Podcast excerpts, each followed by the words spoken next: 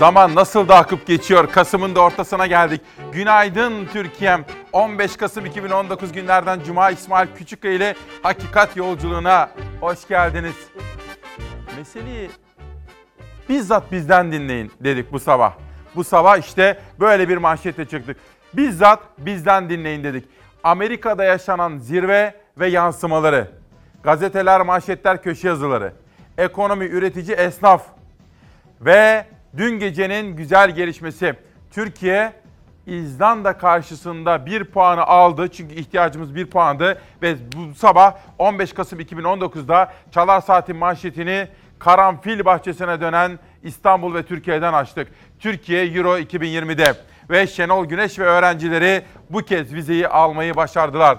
Gurur duyuyoruz.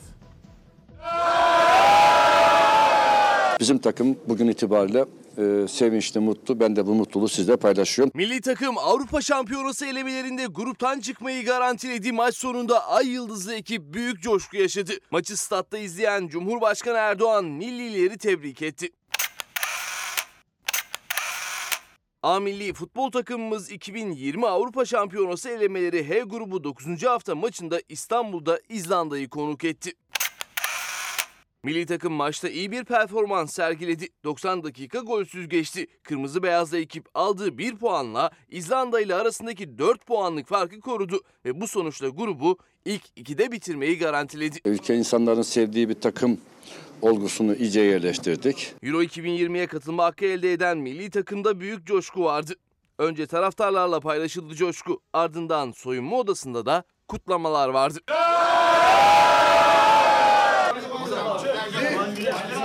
Maçı statta izleyen Cumhurbaşkanı Erdoğan maç sonunda millilerin soyunma odasına gitti. Tek tek tüm futbolcuları ve teknik heyeti tebrik etti. Türk insanının bir araya gelebileceğini gösteren bir olayı bir kez daha gördük. Maç sonunda konuşan teknik direktör Şenol Güneş de şampiyonadan umutlu olduklarını söyledi. İnşallah Avrupa Şampiyonası'nda da iyi futbolla iyi sonuçta alıp gelecek olan nesildeki futbolcu arkadaşların önünü açarlar. Gerçekten mutluyuz, gerçekten gururluyuz ve bu jenerasyon yani bu genç kuşak çok başarılı olabilir. Şenol Güneş'le yola devam edersek ve bu yeni jenerasyona gerçekten destek olursak bizi ileride de böyle 10 yıl boyunca başarıyla temsil ederler diye düşünüyorum. Ama dün statta bir de utandım. Utandım, çok üzüldüm. Onun neden olduğunu da sizlere saat 8'e doğru anlatacağım. Neden utandığımı da anlatacağım. Bizzat bizden dinleyin. Efendim bu sözü Cumhurbaşkanı Erdoğan ABD Başkanı Trump'a söyledi. Neden olduğunu sizlere aktaracağım. Günaydın. Yönetmenimden Serdar'dan rica etsem gazete manşetleriyle haber yolculuğumuza devam edelim. Ama evvela şu güzel günde bu cuma gününde önce hastalarımızı şu anda evlerinde veya hastanelerde bizi bekleyen gece boyunca bizimle buluşmayı hasretle bekleyen hastalarımızı, onlarla ilgilenen anneler, babalar, eşler, kardeşler, yeğenler, fedakar refakatçileri, doktorlarımızı, hemşirelerimizi, hasta bakıcılarımızı öncelikle selamlıyorum. İşte bugün, bugün bir de dün buraya Kuzey Kıbrıs Türk Cumhuriyeti Başbakanı gelmişti Ersin Tatar. Bu sabah yine bayrama ilişkin coşkuları size anlatacağım. Bir video var efendim. Çünkü bugün, bugün milli bir gün. Bizim 29 Ekim'imiz gibi Kuzey Kıbrıs Türk Cumhuriyeti'nde de bugün bayram günü. Size şimdi o videoyu göstereceğim. Kuruluşunun 36. yılı kutlu olsun. KKTC'yi dünyaya tanıtma zamanı. Dün buraya gelmişti Ersin Tatar ve özellikle ekonomiden, turizmden bahsetmişti. Türkiye ile entegrasyondan, daha doğrusu Türkiye ile uyum içerisinde, eş güdüm içinde çalışmaktan bahsetmişti. Şimdi Kuzey Kıbrıs'a selam olsun ve Cumhuriyet Bayramınız, bağımsızlığınız kutlu olsun diyorum.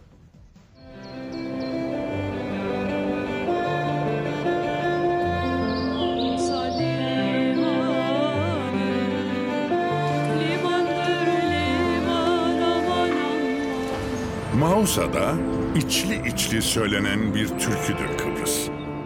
Mesarya'da bir çiftçinin hasadı, İskele'de bir balıkçının rastgelesi, güzel yurtta bir işçinin alın teridir.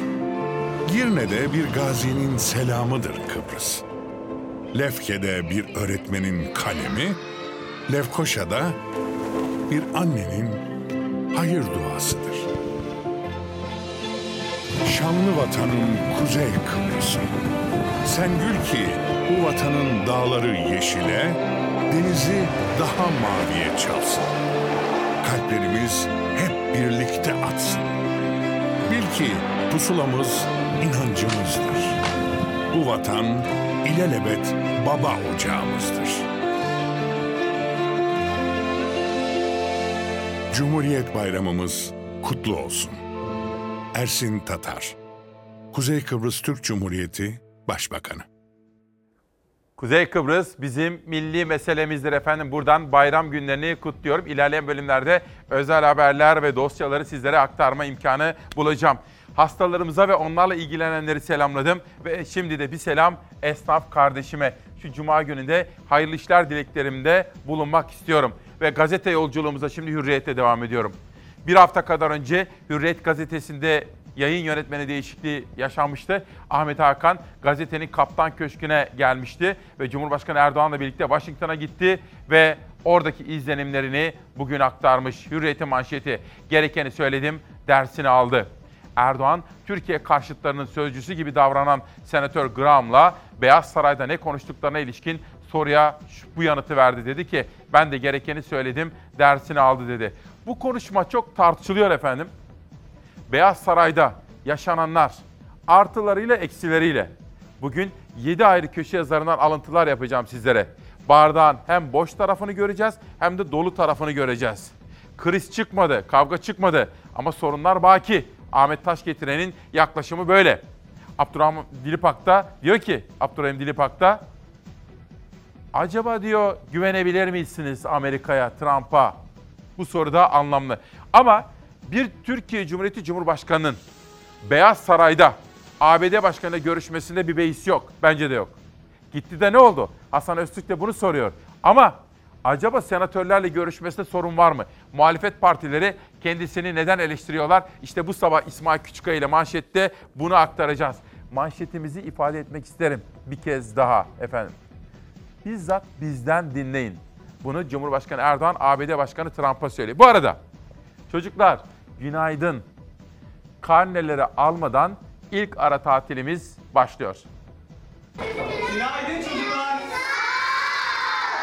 Ara tatilde sanatsal faaliyetlerde bulunacak, spor yapıp doğayı ve çevreyi keşfe çıkacaklar 18 milyon öğrenci. Karnesiz ara tatilde etkinlikten etkinliğe koşacak. Biz istedik ki bu bir hafta eğitime okul dışında oyunla, kültürle, bilimle, sanatla, etkinliklerle, değerlerimizle devam edelim. Milli Eğitim Bakanlığı ilk ara tatilde öğrenciler için etkinlik programı hazırladı. 16 ana başlıkta hazırlandı etkinlik programı. Çocuklar 5 gün boyunca oyunlar oynayacak, bulmacalar çözecek, sosyal sorumluluk projelerine imza atacak. Tüm bunları yaparken aileleriyle de zaman geçirecekler.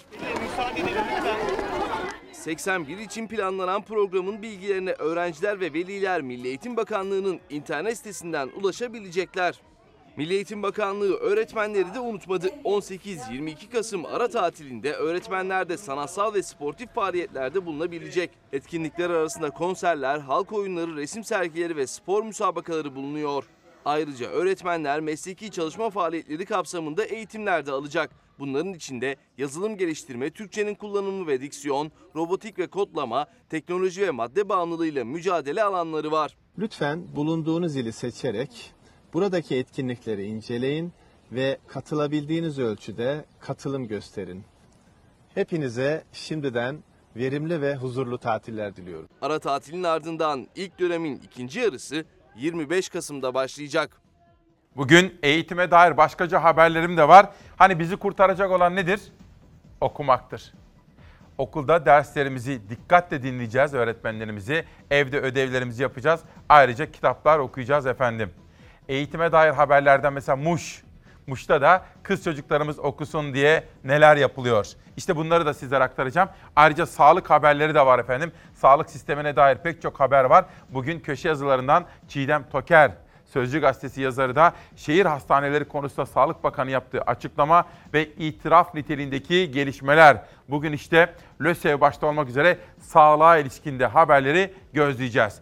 Hürriyet'ten Cumhuriyet'e geçtim. Hürriyet'e geri döneceğim başka manşetler için. Ama şimdi bu konuyla ilgili Cumhuriyet'in manşetine sıra geldi. ABD S-400'ü traktörle ezin. Rus sisteminin geleceğini Türkiye-ABD çalışma grubu belirleyecek. Trump-Erdoğan görüşmesinin en önemli gündem maddelerinden biri Türkiye'nin Rusya'dan aldığı S-400'ler oldu. Erdoğan S-400'lerin üzerinden traktörle geçin denildiğini belirterek mümkün değil dedik. Mümkün değil. Amerika'da, Rusya'da dostum olsun istiyorum. Çözüm için danışmanları görevlendirdik dedi. Trump taviz vermedi. Erdoğan'ın S-400'ler konusunda ikna edemediği ABD'den Türkiye'nin ürettiği F-35 parçalarını temin edecek alternatif üreticiler bulunduğu açıklaması geldi. Ziyareti değerlendiren emekli büyükelçi Uluç Özülker, Trump yumuşak göründü ama hiçbir konuda geri adım atmadı dedi efendim. Sizin gözleminiz ne? Bir kere gidilmesi olumlu. Ben baştan beri bunu söyleye geldim. Görüşülmesi iyi. Konuşa konuşa halledilebilir sorunlar. Kavga, dövüşle bir yere varılamaz. Bu iyi. Ama yüzümüze gülündü. Ağzımıza bir parmak bal çalındı. Ama sonuç ne? Sorunlar ortada baki olarak duruyor diyor Ahmet Taş getiren Karar Gazetesi yazarı bugünkü yazısında. Ama ben sizlerin de yorumlarınızı merak ediyorum. O görüşmenin olması, akabindeki sonuçlar, yapılan açıklamalar sizi memnun etti mi efendim ülkemizin çıkarları açısından? Siz bunu düşüne durun. Biz de izlenimlerimizi size aktaralım. Amerika ziyaretinin en dikkat çekici anlarıydı. Cumhurbaşkanı Erdoğan'ın resmi programında belirtilmedi ama Trump'la baş başa görüşmeden sonra Cumhuriyetçi senatörlerle de bir araya geldi Erdoğan. Bir başka ilginç durum ABD'li senatörlerin Sayın Erdoğan ile karşılıklı olarak kurduğu sorguya benzer diyalogtu. Erdoğan ve Trump Oval Ofis'te neden senatörlerle buluştu sorusu soruldu zirve boyunca. Trump'ın Erdoğan'a tek başıma her konuda karar veremem mesajı olarak yorumlandı. Erdoğan Beyaz Saray'dayken Amerika Başkanı'nın Twitter hesabından azil sürecine ilişkin mesajlar paylaşılması da Senato'nun gücüne ilişkin bir başka önemli detaydı. Erdoğan senatörlerle buluşmasının nedenini Amerika dönüşü uçakta açıkladı. Ben dedim ki Sayın Başkan uygun bulursanız ben kongreye hitap edeyim. Kongrede bunu bir konuşalım ki işin aslı nedir? Bunu bizzat benden duysunlar, görsünler. Senatörlerin gelmesi teklifini Trump kendisi yaptı. Onları benim ikna etmemi ve dolayısıyla kendisi de rahatlamak istedi. Diler ve umarım ki bizlerle de karşılıklı soru cevaplı bir diyalog zemini oluşturmayı düşünürler. Hilal Hanım buyur. A friendly person from Turkey, please. Sadece dost gazeteciler Türkiye'den lütfen. Sadece dost. Onlardan çok fazla yok zaten. Trump'ın soru soracak Türk gazeteci için dost ifadesi dikkat çekti. Senatör Lindsey Graham'ın o anda başka türlüsü kalmadı zaten diyerek tepki verdiğini Amerikalı gazeteci duyurdu. Sabah gazetesi yazarı Hilal Kaplan'ın sorusuna yanıt verdikten sonra Trump çarpıcı bir cümle daha kurdu. You could ask. Şimdi Sayın Cumhurbaşkanı'na soru sorabilirsiniz. Gazeteci olduğuna emin misin? Türkiye hükümeti için çalışıyor olmayasın bu sorudan sonra. Gazetecilerin olmadığı heyetler arası görüşme masası. Cumhurbaşkanı, kurmayları, kabine üyeleri, AK Parti Genel Başkan Yardımcısı Mahir Ünal'la birlikte MHP Genel Başkan Yardımcısı İsmail Faruk Aksu da heyetteydi. CHP ve İyi Parti'den hiçbir isim yoktu. CHP sözcüsü Faik Öztürk manidar konuştu. MHP Genel Başkan Yardımcısının masada Trump'ın tam da karşısında oturuyor olması Türkiye'de herkesin ilgisini çekti. Acaba müzakereleri izlemek üzere özel mi oraya gönderildi? Şimdi o görüşmede Hilal Kaplan bir soru soruyor. ABD Başkanı'nın tanımlamaları. Sonra Lindsey Graham senatör diyor ki yanındakilere ve bunu Amerikalı gazeteciler de duyuyor ve yazıyorlar. E Türkiye'de diyor başka türlü gazeteci mi kaldı? Ne kadar hazin değil mi efendim? Çünkü Amerikalılar Türkiye, Türkiye'deki medyanın durumunu biliyor. Gazetelerin, televizyonların hemen hemen tamamının iktidara endeksi olduğunu, iktidara yakın olduğunu, iktidarın sözünden çıkmadığını biliyorlar efendim. Maalesef bu işte Türk basının ve Türk çok sesli hayatının, Türk demokratik hayatının aslında hazin durumunu gözler önüne seriyor. Bence bizi yöneten iktidarlar da bunu düşünmeli. Bunu düşünmeli. Eleştiri en çok kime yarar? Bir soru, bir dakika. Efendim eleştiri en çok kime yarar? Güç ve iktidar sahiplerine yarar. Yapıcı bir dille yapılan eleştiriden eğer gereken mesajları alırsa güç ve iktidar sahipleri hatadan dönme imkanına sahip olabilirler. Ama bu bir bakış, bu bir bu bir derinlik meselesi diyor ve sıradaki haber için sabaha geçiyorum. Terör videosu Trump'ı çok etkiledi. Başkan Erdoğan, Trump'ın Oval Ofis'e davet ettiği 5 sanatöre YPG'nin bir terör örgütü olduğunu anlattım diyor. Görüşmede bir video izletti ve bu videoda özellikle CIA ile ilgili tanımlamalar da var. Yani CIA'nin Terör örgütü PYD-YPG'ye ilişkinde bazı tanımlamaları da var ve Erdoğan diyor ki ben bu videoyu izlettim. Hepsi çok etkilendi ama en çok da ABD Başkanı Trump etkilendi diyor. Sabaha ikinci manşet için döneceğim ama şimdi bir güne geçiyorum. Bütün bu olup biten acaba Bir Gün Gazetesi'nin editörleri nasıl değerlendiriyorlar? Atlantik'i geçti, efelenme bitti. Beyaz Saray'da Trump'ın karşısında önceki sözlerini unutan Erdoğan, Suriye Demokratik Güçleri ve güvenli bölge uyarılarına da sessiz kaldı.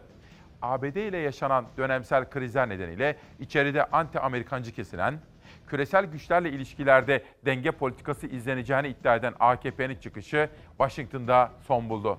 Erdoğan, Trump'ın karşısına geçince söylediklerini unuttu. Tehditler ve ABD'yi Rusya ile dengeleme politikası yerini Atlantik hattında hizaya geçmeye bıraktı. İktidar çevresinde bir süredir Avrasya'ya yöneliriz yönünde cılız da olsa sesler çıkıyordu.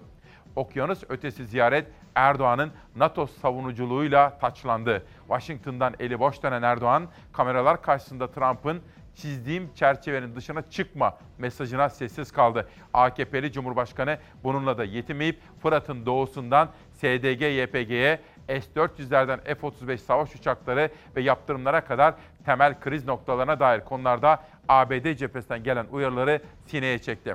Sizler ne düşünüyorsunuz? Ben gerçekten çok merak ediyorum. Tabii gidilmesi olumlu, görüşülmesi olumlu. Kavga dövüş çıkmadan bunun yapılması, bitirilmesi olumlu. Ama sorunlar da ortada duruyor. İşte böyle yaklaşımlara bakacağız. Dün burada İsmail Küçükkaya ile Demokrasi Meydanı'nda ağırladığımız Aslı Aydın Taşbaş, onun da altını çizdiği gibi bardağın dolu tarafı da var, bardağın boş tarafı da var efendim. İşte bu sabah bütün bu olup bitenleri sizlere köşe yazılarından da anlatacağım. Mesela Ciner grubunun internet sitesi Habertürk'te Washington'dan yazan Serdar Turgut'un yazısı. Bir ilk, Beyaz Saray'da bir ilk. Acaba o ilk neydi? Serdar Turgut'tan alıntılayarak sizlere onu da şöyle 10 dakika sonra anlatma imkanı bulacağım. Ve şimdi dış medyaya geliyor. Dünya neleri konuşuyor acaba? Financial Times gazetesinde bir haber. Efendim Venedik'e gittiniz mi bilmiyorum. Venedik zaten suların üzerinde kurulmuş bir şehir. Ama iklim bozulması nedeniyle Venedik'te her geçen gün batma tehlikesiyle karşı karşıya ve son 58 yılın en yüksek yağışı ve Venedik'te ortaya çıkan manzara.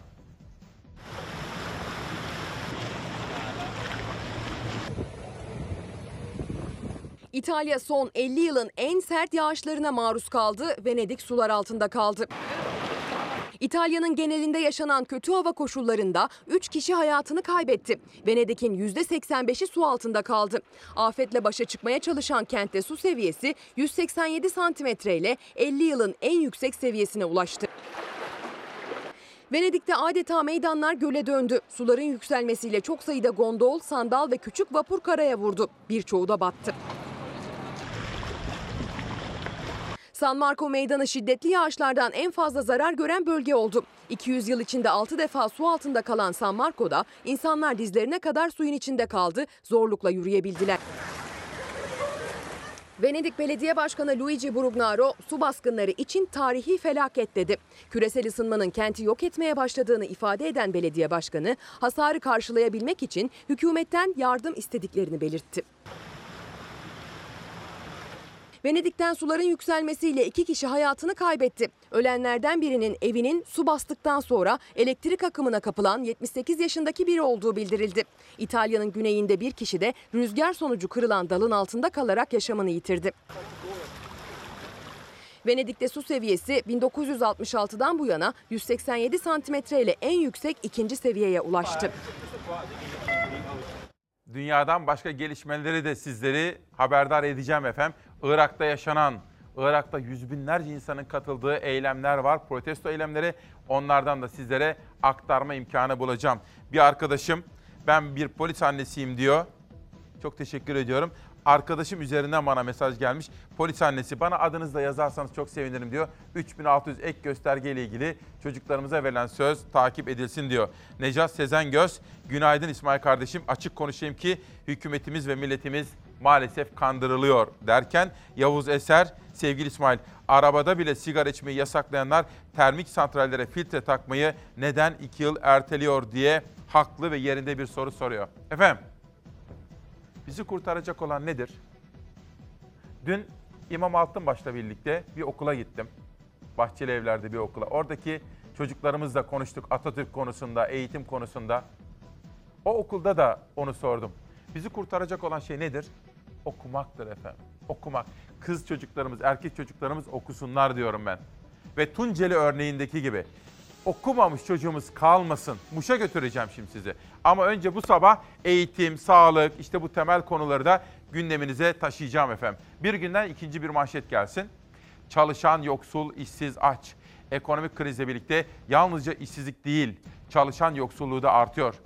DİSK Genel İş Sendikası tarafından hazırlanan Türkiye'de gelir eşitsizliği ve yoksulluk raporuna göre toplam istihdam içerisinde yoksulluk sınırının altında çalışanların sayısı bir yılda %11 arttı ve 4 milyona dayandı. Yoksulluk sınırının altında çalışanların sayısı 2017'de 3 milyon 493 bin iken bu sayı bir yılda 396 bin artarak 2018'de 3 milyon 889 bine ulaştı diyor efendim. Siz kendinizi nasıl tanımlıyorsunuz? Zengin misiniz? Haliniz vaktiniz yerinde mi? Böyle çok az bir kesim var ama onlar çok zengin. Çünkü gelir dağılım adaletsizliği var. Yoksul musunuz? Eh işte İsmail'im. Allah'a şükür kıt kanat geçiriyoruz mu diyorsunuz? Geçinmek zor. Peki ayın sonunu rahat getirebiliyor musunuz efendim? Borç harç var mı? Bankalara, kredi kartına, eşe, dosta, konu, konuya, komşuya var mı efendim borç? İşte bunları da sizlerle birlikte bu sabah konuşmak istiyorum. Ama bizi kurtaracak olan şey çocukları okutmak. Devamsızlığını sileceğiz. Senin Sileceğiz. izini sayacağız. Tamam mı? Sen gelip sınavlarına gireceksin, sınıfını geçeceksin. Hadi. Tamam. Tamam İrem. Hadi. Hadi. Hadi kızım.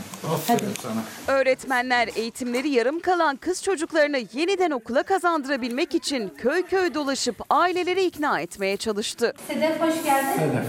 Ee, kızlar, arkadaşlarınız okula devam etmiyorlardı. Muş'un Konukbekler beldesinde Yatılı Bölge Ortaokulu'nun 562 öğrencisinden 111'inin uzun süredir okula gelmediği tespit edildi. Bu öğrencilerin çoğu kız çocuklarıydı.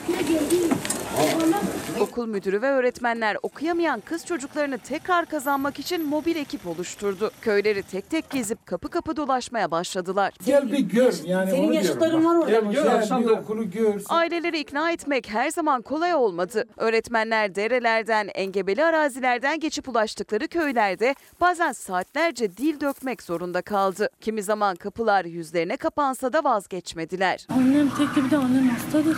Yarım kız zaten ama çok da Çünkü Şu ana kadar e, aile ziyaretleri sonucu öğretmen arkadaşlarımız ve okulda oluşturulan ekiple birlikte toplamda 12 öğrenci kazanmışız. Muş'ta öğretmenlerin çabasıyla 3 kız öğrenci daha yeniden okullu oldu. Yaşadıkları mutluluk görülmeye değerdi. Okula gelmeyen e, kızları okula getirmeye çalıştık. Onların velileriyle görüştük, ikna etmeye çalıştık. Müdür beyle ve hocalar geldiler.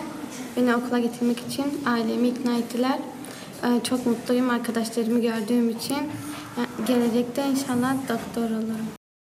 Evet çocuklarımız okusun diyoruz efendim. Onları ve bizi kurtaracak olan işte budur.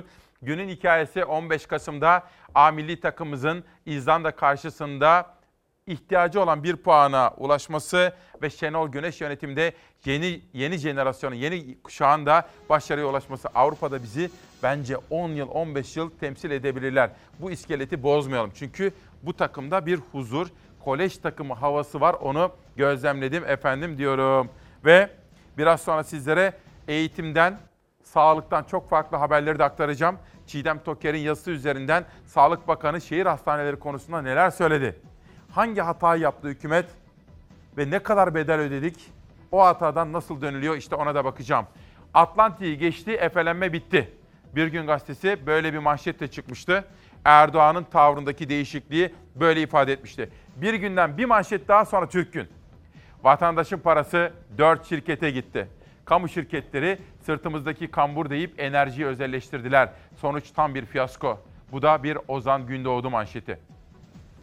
Kamu işletmeleri devletin sırtında kambur diyerek başlayan özelleştirmelerde gelinen nokta içler acısı. Santral ihalelerine teklif veren firma sayısı 7'yi hiç geçmedi.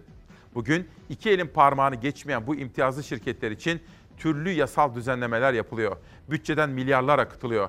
Elektriğe zam üstüne zam yağıyor. Elektrik talebini canlı tutmak için kış saati uygulamasına geçilmiyor. Bakın kış saati uygulamasına geçilmiyor. Efendim iki senedir inat ediyorlar bizimle. Şu saatte normalde Avrupa gibi bizim de kış saati uygulamasına geçmemiz gerekiyordu. Bakın saatler 7.40. Dışarıyı görelim Serdar. Ben tam sizlere günaydın derken, bakın şimdi hava aydınlandı. Normalde saatleri ayarlamamız gerekiyordu. Ben sizlere tam günaydın derken 7.15'te etraf zifiri karanlık. Oysa kış saatine geçsek 6.15 olacaktı. Ve böylece biz Avrupa ile aramızdaki saat farkını da açmış olduk efendim. Bunun sebebini Bir Gün Gazetesi editörler ne diyor bakın. Elektriğe zam üstüne zam yağıyor. Elektrik talebini canlı tutmak için kış saati uygulamasına geçilmiyor. 2013 yılı başında kamunun yani devletimizin elindeki toplam termik santral ünitesi sayısı 37 idi. 2013 başından 2015 sonuna kadar bu ünitelerin 25'i toplam 5 şirkete satıldı diyor efendim. İşte bakın böyle bir tabloyla karşı karşıyayız. Bir günü tamamlıyor ve Türk Gün gazetesine geçiyorum. Türk Gün'de gerekeni söyledim manşeti var. Cumhurbaşkanı Erdoğan'ın Trump'la görüşmesi ve yapılan açıklamalar Türkiye'nin elini daha da güçlendirdi. Sert sözler sarf eden Lindsey Graham, Senato'daki Ermeni tasarısını bloke etti. Efendim dün burada Aslı Aydın Taşbaşı ile konuşmuştuk eni konu. Ve Aslı demişti ki Amerikalılar için en önemli mesele S-400 demişti. Yani bizim S-400 almamamız. Alırsak bile depo olarak koymamız, onu aktive etmememiz yani çalıştırmamamız demişti. Bununla birlikte Aslı Aydın Taşbaş bir konunun daha üzerine çizmişti. ABD Başkanı Trump'ın başı da dertte. Çünkü ABD'de kurulu yapı Trump'ın bazı konularda ihlaller yaptığını, yasaları çiğnediğini iddia ediyorlar ve başkanla ilgili tam da Erdoğan'la görüşme yapılırken azil süreci de resmen başladı.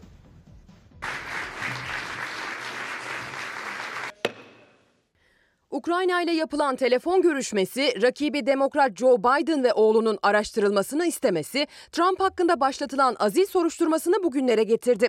Kamuya açık ilk oturum başladı, tanıklar ifade verdi.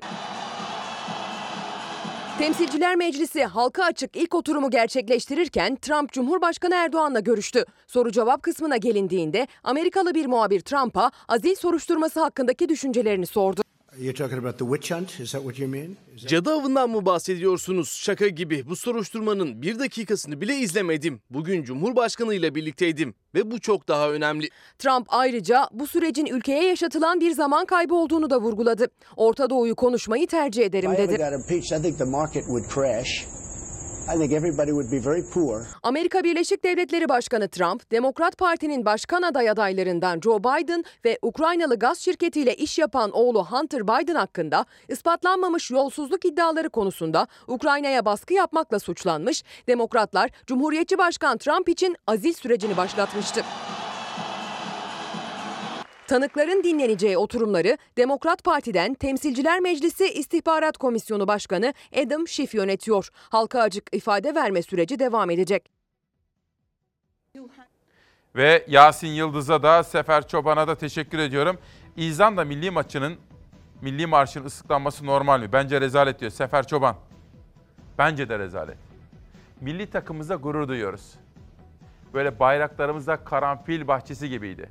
Çocuklarımız iyi oynadılar. En azından mücadele ettiler. Şenol Güneş yönetiminde bizi Avrupa'da finallere taşıdılar. Ama o ya- yanlış oldu. Verelim onu şimdi bakın. Arkadaşlar bunu bir kaldırın. Çalarsat gazetesini bana verin. Efendim bakın. Sevinmesini de bilmeliyiz, üzülmesini de. Yenmesini de bilmeliyiz, yenilmesini de. Yere düşmek de var hayatın içinde, ayağa kalkmak da. Ama her zaman bize düşen nedir? Sakin olmak, saygılı olmak, saygılı. Saygılı. Benim değerim varsa onun da değeri var. Benim değerime de saygı duyulmasını bekliyorsam ben de onların değerlerine saygı duyacağım. Önce bir alkış bizim milli takımımıza, çocuklarımıza ve onların hocalarına, malzemecisine, doktoruna, masörüne, hepsine. Türkiye Euro 2020'de ama efendim bakın. Benim bayrağım kutsalsa, benim İstiklal Marşım kutsalsa İzlanda'nınki de öyle. Bu ayıp yakışmadı.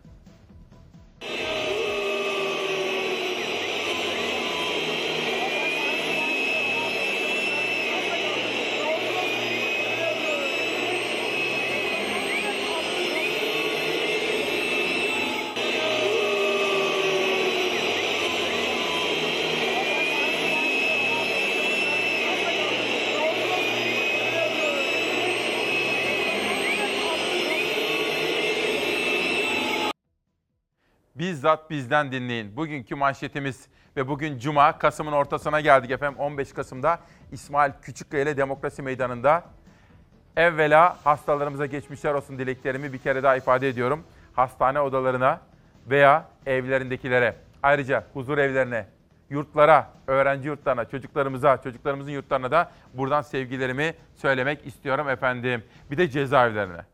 Çok sayıda mektup geliyor. Bugün de gelmiş bazı mektuplar. Yakınlarıyla ilgili olumlu haberler almak isteyen cezaevlerinden özellikle yeni yargı reform paketiyle ilgili gelişmeleri dikkatle takip edenler var.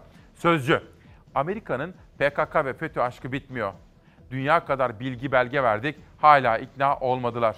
YPG konusunda ABD Savunma Bakanı Esper yardımlarımız sürecek dedi. FETÖ konusunda Erdoğan iadesi için beklediğimiz noktada değiller dedi.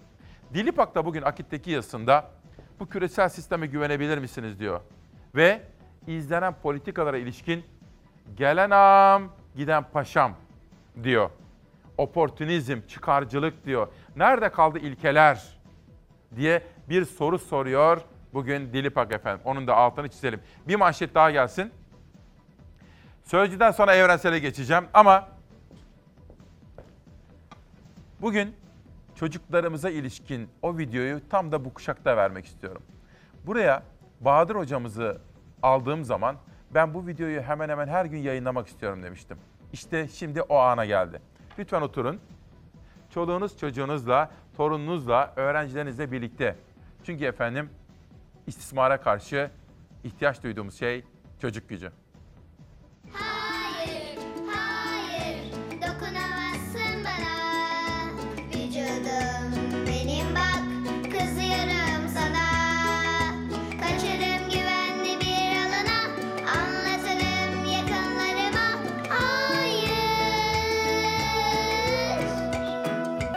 Biri istemediğin halde seni öpmek istedi. E, ne yapacaksın? Önce istemediğini söylüyorsun e, ve ellerini böyle hayır diye uzatıyorsun. Israr ederse de bağırıp pır kaçıyorsun. Ama dur bir dakika. Peki bütün bu dokunuşlar kötü müdür acaba? Yani e, mesela diyelim ki annem bana sarılmak istedi. Hı? Gel bakalım canım çocuğum diye sarılayım dedi. İstemiyorum ee, diye kaçacak mıyım sence? Hayır hayır. Annemin sarılması beni mutlu eder. Ay canım annem. Ah işte bunun gibi bazı dokunuşlar iyi dokunuşlardır değil mi? Ama bazı dokunuşlar hiç iyi hissettirmez. Yani kızgın hissettirir, e, mutsuz hissettirir, e, tuhaf, tuhaf hissettirir. E, bunlar kötü dokunuşlardır. Mesela özel bölgeme dokunulması. Hı? Hiç hoşuma gitmez. Gitmez. Bir dakika, sen biliyor musun özel bölge ne demek? Ha? Ha, dur ben sana anlatayım, dur dur. Atletimin ve klodumun kapadığı bölgeler özel bölgelerdir. Sen de göster şimdi. Hı. Hı. Evet, tamam. Öğrenmişsin. Bravo. Peki, oralara sen istemediğin sürece kimse dokunamaz. Biliyorsun değil mi? Doktor bile muayene ederken annen veya baban yanındaysa özel bölgelerine dokunabilir. O zaman hadi bir daha tekrar edelim. Ben izin vermeden kimse beni zorla öpemez. Ve dudaklarıma, memelerime, bacak ve bacak aralarıma, popoma, beni rahatsız eden hiçbir yerime dokunamaz. Aferin. Çok güzel öğrendin. İşte beraber öğreniyoruz efendim hep beraber. Çünkü biz sistemden bahsediyoruz. Çocuklarımızla birlikte aileler, öğretmenler, herkes öğrenecek. Bizler de öğreneceğiz. Sonra çocuklarımız okula gidecekler. Sonra kızlarımız mutlaka okuyacaklar. Kendi ayakları üzerinde duracaklar. Kendi kararlarını verecekler. Çalışma hayatına katılacaklar. ve siyasette toplumun bütün katmanlarında kızlarımız da var olacaklar. Yani bir sistem ama kadına karşı şiddet derken çalışma hayatındaki şiddeti de görmezden gelmeyeceğiz. Bir emekçi kadının yaşadıklarını da üç maymunu oynayarak görmezden gelmeyeceğiz. Değil mi? Çünkü bir sistemden, istikrarlı bir mücadeleden ve bitimsiz bir farkındalık mücadelesinden bahsediyoruz efendim. O emekçi kadına da şimdi hep beraber gideceğiz. Dün beni Birleşmiş Milletler'in ilgili biriminden aradılar ve aralığın dördünde bu konuda bir toplantı yapılacağını, özellikle çalışma hayattaki taciz ve şiddet konusunda benden de katkı istediler. Seve seve elimden ne gelirse yapacağımı söyledim efendim. Sıra geldi evrensele. Adaletin değil, karartmanın peşindeler. Rabia Naz'ın babası Şaban Vatan'ın gözaltına alınması, anne Atika Vatan'ın evinin basılması, gazeteci Canan Coşkun ve belgeselci Kazım Kızıl'ın Giresun'da komisyonun çalışmalarını izlerken gözaltına alınması Rabia Naz'ın ölümündeki şüpheleri artırıyor. Dün bir arkadaşımla buluşmak üzere öğlen bir yere gitmiştim efendim. Orada gazeteci yazar Cem Küçük'ü de gördüm. Sohbet ediyorduk, laf lafa açtı. İçişleri Bakanı'ndan bahsetti. İçişleri Bakanı'nın bir konudaki yakınmalarından bir görüşme yapmışlar. Sonra sosyal medyayı tararken gördüm. Cüneyt Özdemir var ya gazeteci arkadaşımız. O da Rabia Naz konusunda paylaşımlar yapıyordu. Gerek kendi internet sitesinde gerekse de sosyal medya hesaplarından. İçişleri Bakanı onu da aramış. Demiş ki İçişleri Bakanı, kamuoyunun hassasiyetini anlıyorum. Bu konuyu yakından takip ediyorum. Ve hiç kimsenin bu konuyu kapatmasına izin vermeyeceğiz. Böyle bir güç Türkiye'de yok demiş. Günün manşeti Rabia Naz haberi. videosunu izliyorum, otopsi videosunu. Adalet neler izletiyor, neler neler incelettiriyor. Ve hiçbir zaman yargıya zarar getirecek durumlar içerisinde bulunmadan kızımın ardının adaletinin en hakkaniyet şekilde sağlanması için gereken baba olarak ve anne olarak mücadelemizi devam edeceğiz. Salı verildikten sonra bu açıklamayı yaptı Şaban Vatan. Rabia Naz'ın babası beraberindeki 3 kişiyle birlikte gözaltına alındı. Meclis Araştırma Komisyonu'nun devreye girmesi ve yayın yasağının kaldırılmasıyla yeniden gündeme gelen Rabia Naz'ın ölümü meselesinde yaşanan son gelişme buydu. Son olarak sabah saatlerinde gelen gözaltı haberinden sonra gece saatlerinde salı verildikleri bilgisi geldi. İddiaya göre olayın tek görgü tanığını zorla olay yerine getirip tatbikat yaptırmışlardı. Hassasiyetle kızımın ardındaki durumu adaletin üstünlüğünde devam edeceğim. Giresun'un Eynesil ilçesinde yaşayan 11 yaşındaki Rabia Naz'ın ölümü çok konuşuldu, çok tartışıldı. 12 Nisan 2018'de evinin önünde yaralı olarak bulunmuştu küçük kız. Hastanede hayatını kaybetti.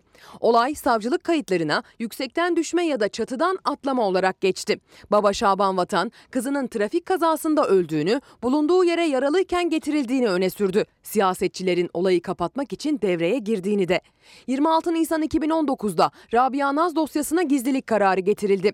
Şüpheli ölümü araştırmak için kurulan Meclis Araştırma Komisyonu Eynesil'e gitmeden bir gün önce de küçük kızın tırnaklarında bir erkeğe ait DNA örneğine rastlandı. 12 kişilik komisyonun ziyaretinden hemen sonra dosya üzerindeki gizlilik kararı kaldırıldı. Meclis komisyonu bölgeden ayrıldıktan sonra olayın tek görgü tanığı Mürsel Küçükalın ifade değiştirdiği öğrenildi. Ertesi günse baba Şaban Vatan ve beraberindeki KK, TD ve CC gözaltına alındı.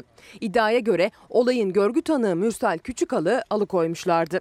Evimin oraya gelmişlerdi. Birileri oraya getirmişler. Kamuoyunda zaten açıklanıyor. Ben sadece ricada bulundum. O ifade durumunu anlatır mısın? Anlattı. Gösterebilir misin dedim. Gösterdi. Tabii bu durumlar farklı durumlar olarak gösterdi. Zaten bunun kamera, video kayıtları falan da bizzat ben hassasiyet olarak çünkü Şaban Vatan üzerinde artık çok durumlar oynanmaya başladı. Bahsi geçen cep telefonuyla çekilmiş o görüntüler de paylaşıldı basınla. İddiaya göre şüpheli tanık Küçükalı evin önüne zorla getirmiş ve bu görüntüleri zorla çekmişlerdi. Küçükalı tatbikata zorlamışlardı. Tanık Mürsel Küçükal'ın şikayetiyle gözaltına alınan şüpheliler iddiayı kabul etmedi. Cumhuriyet Savcılığınca nöbetçi mahkemeye sevk edilen baba vatan ve şüpheliler gece saatlerinde serbest bırakıldı. Maalesef cumartesi akşamı gece 23'te ben ifade değişikliği durumu öğrendim. Bu vahimliğe rağmen ben direkt merkezi olan Giresun İl Emniyet Müdürlüğümüze giderek bizzat merkezden bilgi almaya gayret gösterdim. Tanığın ifade değişikliği yaptığını duyduktan sonra bile durumu öğrenmek için kendisine değil emniyete gittim diye konuştu Şaban Vatan. Mahkeme Şaban Vatan'a Mürsel Küçükal'ın kendisine ve ikametine yaklaşmaması tedbiri koydu. Onunla birlikte gözaltına alınan KK, TD ve CC ise yurt dışına çıkış yasağı konarak serbest bırakıldı. Kızımızın olayın ardındaki süreçlerde adaletli ve en hassasiyet şekilde bir sonuca bağlayacağına inanıyoruz. Evladını kaybetmiş bir baba. Onun kafasında hiçbir soru işareti kalmaması gerekir. Dolayısıyla İçişleri Bakanı'nın dün meslektaşımız Cüneyt Özdemir'i araması, teminat vermesini önemsiyorum ve bu olayı takip edeceğiz diyelim. Rabia Naz'a ne oldu günün sorusu. Dün Sözcü'de bir haber vardı. Kütahya'da bir hoca tam da 10 Kasım'da kıpkırmızı bir kıyafette özensizdi. Gazete eleştiriyordu. Şimdi bana yenikütahya.com'dan bir haber linki gelmiş. Rektör Vural Kavuncu o kıyafeti için özür diledi ve olayın gerçek yüzünü anlattı diyor efendim. Bunu da sizlere aktaracağım. Evrensel'den pencereye geçelim. Bu arada dün İmam Altınbaş'la birlikte gittiğim okulda, Bahçeşehir'deki bir özel okulda da onu söyledim. Kitap okumamız lazım. Yaşımız kaç olursa olsun. Kral Şakir, mor bir fil gördüm sanki diyerek yeni bir kitap yapmış. Ve bana da bakın çok şirin bir şekilde yazmış. Varol Bey'e de çok teşekkür ediyorum. Mor bir fil gördüm sanki. Bugün de sizlere 13 ayrı kitaptan alıntılar, daha doğrusu kitabı tanıtma imkanı bulacağım. Bir kitaptan da alıntılar yapacağım. Bugün internette yayın yapan Gazete Pencere sağlık manşetiyle çıkmış okulların karşısına. Şehir hastanelerinde hükümet çark etti. İnşaatları artık devlet yapacak. Paramız var sevinin diyor Sağlık Bakanı. Dün beni aramıştı. Özellikle LÖSEV ile ilgili de bir soru sormuştum kendisine. LÖSEV Başkanı da bu konuda Sağlık Bakanı'na bir mektup yazdı. Bana da o mektubu yolladı. İlerleyen dakikalarda bu konuya da değinme imkanı bulacağım. Ama şu da ortadaki bir soru. Şehir hastanelerini milyarlarca dolar yüklenerek güya biz para vermedik değil mi? Ama garantiler verildi. Hasta garantileri vesaire vesaire. Ve o şehir hastaneleri ilişkin bazı yapısal sorunlar olduğunu bizzat Sağlık Bakanı açıkladı. Çok paralarımız gitti ama şimdi bu hatadan geri dönülüyor. Yani zararın neresinden dönsen kardır diyebilir miyiz? Efendim sizlere biraz önce demiştim ki kadına şiddeti önlememiz gerekiyor. Bunun yolu evdeki eğitim, çocukları okutmak, eşitlik, istihdama kadınların katılımı, siyasette kadınların önünün açılması vesaire vesaire vesaire. Her gün bunları dile getirmemiz gerekiyor. Yani öyle bir günde değil. Ama unutmamamız gerekiyor. Ev içi şiddeti önlemek için bunun için gösterdiğimiz çaba kadar iş hayatında, çalışma hayatında emekçi kadının alın teriyle çalışan kadının yaşadıklarını da görelim ve özellikle kadına şiddetin çalışma hayatındaki karşılığını da mutlaka önlemeye gayret edelim. Bu ülkede e, yaşanan sorunlar e, sadece emekçiye yönelik değil tabii ki. Kadına yönelik e, bir şiddettir de aynı zamanda. Gerek fiziksel gerek psikolojik olarak e, biz toplumun her alanında maalesef ki bu duruma maruz kalıyoruz. Bunun için e, kadın örgütleri, kadın örgütlenmesinin şart, emekçi ör- örgütlenmelerinin şart olduğunu düşünüyorum. Tekrardan hepinize burada toplandığınız için çok teşekkür ediyorum. Disk Başkanı'na teşekkür ediyorum. O günden beri konuştuk kendisiyle ve o da özellikle çalışma hayatındaki kadına yönelik ayrımcılığın ve alın terine emeğiyle çalışan kadına yönelik saldırıların takipçisi olacağını ifade etti. Hava durumuna geçeceğim ama önce Duygu Eren iyi misin diye soruyor efendim. İstediğin hayatı yaşamanın sırları. O da bana içine bir not yazarak efendim kitap okumamız gerekiyor. Onun için her kuşakta kitap tanıtımları yapacağım. Sevgili İsmail Bey, kitabın size iyilikler getirsin diyor bakın. Duygu Eren'e de yazmış olduğu bu kitap için hem hayırlı olsun diyor hem de bana yolladığı için teşekkür ediyorum. Hafta sonuna girerken Türkiye'mizin hava durumu. Yağmur yurdun batı yarısını hem ıslattı hem soğuttu. Bugün iç batı Anadolu'da kuvvetli sağanaklar görülebilir. Antalya çevrelerinde de kuvvetli yağışa dikkat. Hafta sonuysa yağmur yok, hava yine sıcak. Önümüzdeki hafta yine yağış beklenmiyor. Sadece sıcaklıklar birkaç derece daha düşük olacak gibi görünüyor. Kasım ayı en başından beri hem yağışsız hem de sıcak geçti. Yağmurun yağmaması kuraklık endişelerini yükseltirken yüksek basınçla birlikte pastırma yazı en sıcak haliyle yaşandı. Dünden bugüne etkili olan yağışlarla yurdun batı yarısında sıcaklıklar da düştü. Bugün Ege'nin iç kesimlerinde, Eskişehir, Konya çevrelerinde ve Akdeniz'in batısında yağış bekleniyor. Yağışlar zaman zaman şiddetlenebilir. Tedbirli olunmalı. Cumartesi günü ise yağmur yerini yine parçalı bulutlu bir gökyüzüne bırakacak. Kendini cömertçe gösteren güneş hafta sonunu ılık geçirmemizi sağlayacak. Pazar günü ise Ege'de bulutlanma artabilir. Gökyüzünün bulutlandığı zaman aralıklarında hava serinleyecektir. Önümüzdeki hafta ise nispeten daha serin geçecek. İhtiyacımız olan yağışlar henüz ufukta görünmüyor. Kuraklık endişeleri artıyor. Bakın önemli bir mesaj Kezban Sarıbekir. İşte ben bunu çok seviyorum biliyor musunuz?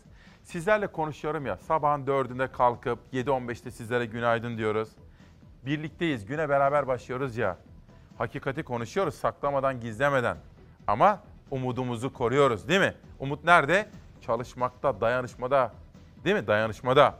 Ve sizler gazeteci gibisiniz bakın. Hoşuma gidiyor. Kezban Sarıbekir. İsmail Bey, Kahramanmaraş Belediye Başkanı'nın Trabzonlu bir kadına sizi biz Müslüman yaptık demesi ne kadar ayıp. Ve AKP'lilerden nedense kimsenin sesinin çıkmaması, Trabzonlara bunu nasıl söyleyebiliyorlar? Trabzonların gıkının çıkmaması. Kezban Hanım hatırlatıyor. Efendim bugün ben ekip arkadaşlarım ve danışmanımın katkısıyla yine sizlere dolu dolu bir gün hazırladık. İşte böyle. Bugün Kuzey Kıbrıs'ın bayramı. 7.15'te günaydın derken sizlere aktarmıştım. Başkaca hazırlıklarımız da var. Kuzey Kıbrıs'ta Bağımsızlık Günü, Cumhuriyet Bayramı. Ve 15 Kasım Cuma İsmail Küçükkaya ile Demokrasi Meydanı'nda bizzat bizden dinleyin dedik. Ve Erdoğan'la Trump arasındaki zirvenin yansımaları. A milli takımla gurur duyuyoruz ama rakip takımın İstiklal Marşı'nı yuvalayanlardan utanıyoruz. Ve öğrenci kardeşlerimizin ilk ara tatili başlıyor. Bugün yine esnaf diyeceğiz, köylü üretici diyeceğiz. Sanayi ve üretim ve ekonomi. İstanbul Belediyesi'nin su zammı ve halk evlerinin bu su zammını protesto etmesi. İpotekli tarım arazilerinin durumu. Eskişehir'de belediye halk yumurta yani halka bakın yumurta. Halk yumurta diye bir proje başlıyor. Bunun ne olduğunu anlatacağım. Ve eğitimden, Muş'tan bahsedeceğim çevre haberleri. Günün yazarları Serdar Turgut, Çiğdem Toker, Hasan Öztürk, Ahmet Taş getiren Abdurrahman Dilipak ve Sedat Ergin. İşte bugün dop dolu bir gün ve gündemle yine huzurlarınızdayız efendim. Ve gazete manşetleriyle yolculuğumuza devam edelim. Bakalım ne geliyor şimdi sırada. İmamoğlu metro için Londra'da kaynak arıyor. İngiliz haber ajansı Reuters duyurdu. İstanbul Büyükşehir Belediye Başkanı İmamoğlu İngiltere ziyaretinde küresel finans piyasaları ile bir araya geliyor. Reuters'a konuşan bir bankacı İmamoğlu'nun Londra ziyareti için şu tespitleri yaptı. Muhalefetten daha önce belediye başkanı seviyesinde bu kadar kapsamlı bir görüşme trafiği hatırlamıyoruz. Yıllar önce en son bunu Erdoğan İstanbul Belediye Başkanı iken yapmıştı. En az 5 yıl vade ve en az 500 milyon dolar borçlanma tutarı görüşülüyor dedi efendim. Ve dün Londra Belediye Başkanı'yla da görüştü İmamoğlu. Londra Belediye Başkanı İmamoğlu'na dedi ki sizin ikinci seçimle birlikte kazanmış olduğunuz demokrasi zaferi bütün dünyaya örnek oldu dedi ve İmamoğlu'nu övgüye boğdu Londra Belediye Başkanı. Dedim ya bugün çevre haberleri de yine her zamanki gibi burada karşılığını bulacak. 12 binlik veri tabanı o bellek yok olmuş durumda. Şimdi tekrardan buranın suyla doldurulacağı söyleniyor ama dolduracak olan su e, şimdi kullandığımız su. Valilikle İl Kültür ve Turizm Müdürlüğü onay verdi. İş makineleri defini aradı. 12 bin yıllık göl göz göre göre kurutuldu. Yaşanan olay tarihsiz bir olaydır. Ee, ekosisteme vurulmuş bir e, darbedir açıkçası. Burası daha 5 gün öncesine kadar dipsiz göldü. Gümüşhane'ye 50 kilometre uzaklıktaki Taşköprü Yaylası'nda ziyaretçilerini ağırlıyordu. 2140 metre rakımlı gölün oluşumu binlerce yıl öncesine dayanıyordu. Hazine var diye bir ekolojik varlığı darmadağın etmek yani çok yazık oldu. Bölgemizin e, tarihi açısından çok kötü oldu. Çünkü böyle bir değeri kaybettik. Gölde define var söylentisi üzerine ismi açıklanmayan bir kişi kazı için Gümüşhane Valiliği ve Kültür ve Turizm Müdürlüğü'ne başvurdu. İzinler alındı, çalışmalar başladı.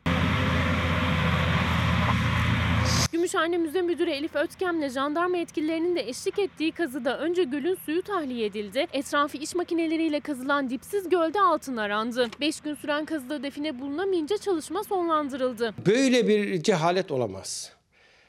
Bugünkü çağda dahi motopomplarla zorla boşaltılan bir gölü ya da yararak boşaltılan bir göl alanını nasıl altına bir şey gömüp üstüne de su doldurdular. Yani bunu anlamak ya böyle bir şey düşünmek, böyle bir şey e, ka- kabul etmek yani bilime, e, ne bileyim ben hukuka, insanlığa çok da yaraşır bir durum değil. Yani yazık ettik o göle. Çalışma bittiğinde 12 bin yıllık dipsiz gölün hali içler acısıydı. Tarihçi ve akademisyenler yaşananlara tepki gösterdi. Binlerce yıllık bir tarihi define uğruna yok ettik diyen tarihçilere vatandaşlar da destek verdi. Hazine bir de e, olup olmadığı kesin de değil. Yani böyle bir kazını yaptırılması, müsaade edilmesini ben asla doğru bulmuyorum. Yani tabiat varlıklarının korunması gerekir diye düşünüyorum. Doğal güzelliğin bozulmaması lazımdı. Eski haline getirmek zor. Muş'tan kız çocuklarımız okusun çalışmalarından bahsettiğim sağlık sistemi var ve çevre haberleri, başkaca çevre haberleri de var. Ziyaret hiçbir şeye yaramadı diye soruyor. Muzur Neşriyat Rumuzlu bir arkadaşım. Emel Hanım diyor ki, mektup ne oldu mektup İsmail Bey diyor. Mektubun yanıtı verilemedi diyor. Sahre Koca Öz, sizden haber al- alarak güne başlamak çok hoşuma gidiyor. Oğlum, oğlum hastaları hiç unutmuyorsun diyor. Benim de hastam var diyor. Hastaları unutmak ne mümkün efendim. Ve Halil Bey de diyor ki ne güzel kültürden sanattan da bahsediyorsun. Tabii ki efendim. Dolu dolu bir gün olsun istiyorum. Gerçekleri konuşalım. Ağır bir gündemle karşı karşıyayız. Dün mesela ben kendime bir iyilik yaptım. Aslında İlber Ortaylı ile gidiyordum ama son dakikada beni sattı. Bileti bile beraber almıştım aslında. Biletimizde bile İlber Ortaylı yazıyordu. Gelemedi. Kasım'da klasik müzik başkadır. Tekfen Filarmoni'de dün gerçekten olağanüstü etkili bir gösteri vardı. Alman klarnet sanatçısı geldi ve Özbek Usta Aziz Bey'in yönetiminde müthişti.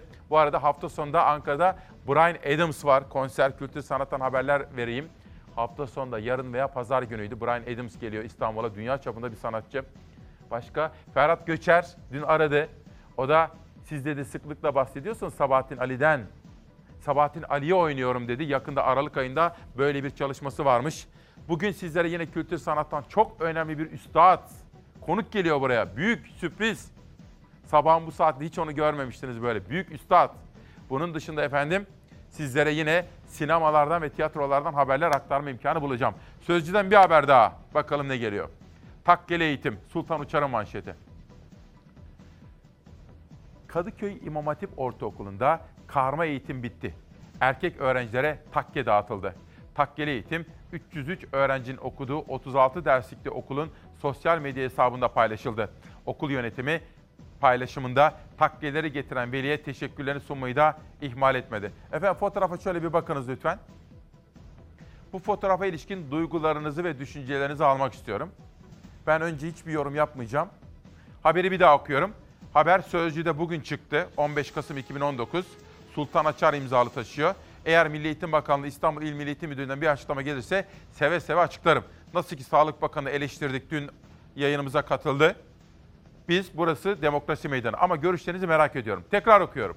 Kadıköy İmam Hatip Ortaokulu'nda karma eğitim bitti. Erkek öğrencilere takke dağıtıldı. Takkeli eğitim 303 öğrencinin okuduğu 36 derslikli okulun sosyal medya hesabında paylaşıldı. Okul yönetimi paylaşımında takkeleri getiren veliye teşekkürlerini sunmayı da ihmal etmedi diyor efendim. Bu konudaki yorumlarınızı merak ediyorum.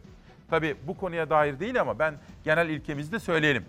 Büyük önderimiz Gazi Mustafa Kemal Atatürk'ü sevgiyle, saygıyla, şükranla andığımız rol modelimiz Atatürk'e borcumuz eğitim, bilimsel, çağdaş, evrensel ve layık eğitim olduğunu bir kere daha altını çizerek yorumlarınızı bekliyorum efendim. Az evvel bir izleyenim Kezban Hanım demişti ki Trabzonlu bir kadına bir belediye başkanı yaptığı neden bahsetmezsiniz demişti. Efendim bizde yapıcı bir dille eleştiri vardır. Bizde haber saklamak yoktur. Hayır. Ne demek yani onu? Kobra Hazretleri'ne sor bakayım. Trabzon'da bir Müslüman yaptı. Çok estağfurullah ya. Oy be ben annemi baba insan sahibi. Anneni baba, anneni babanı.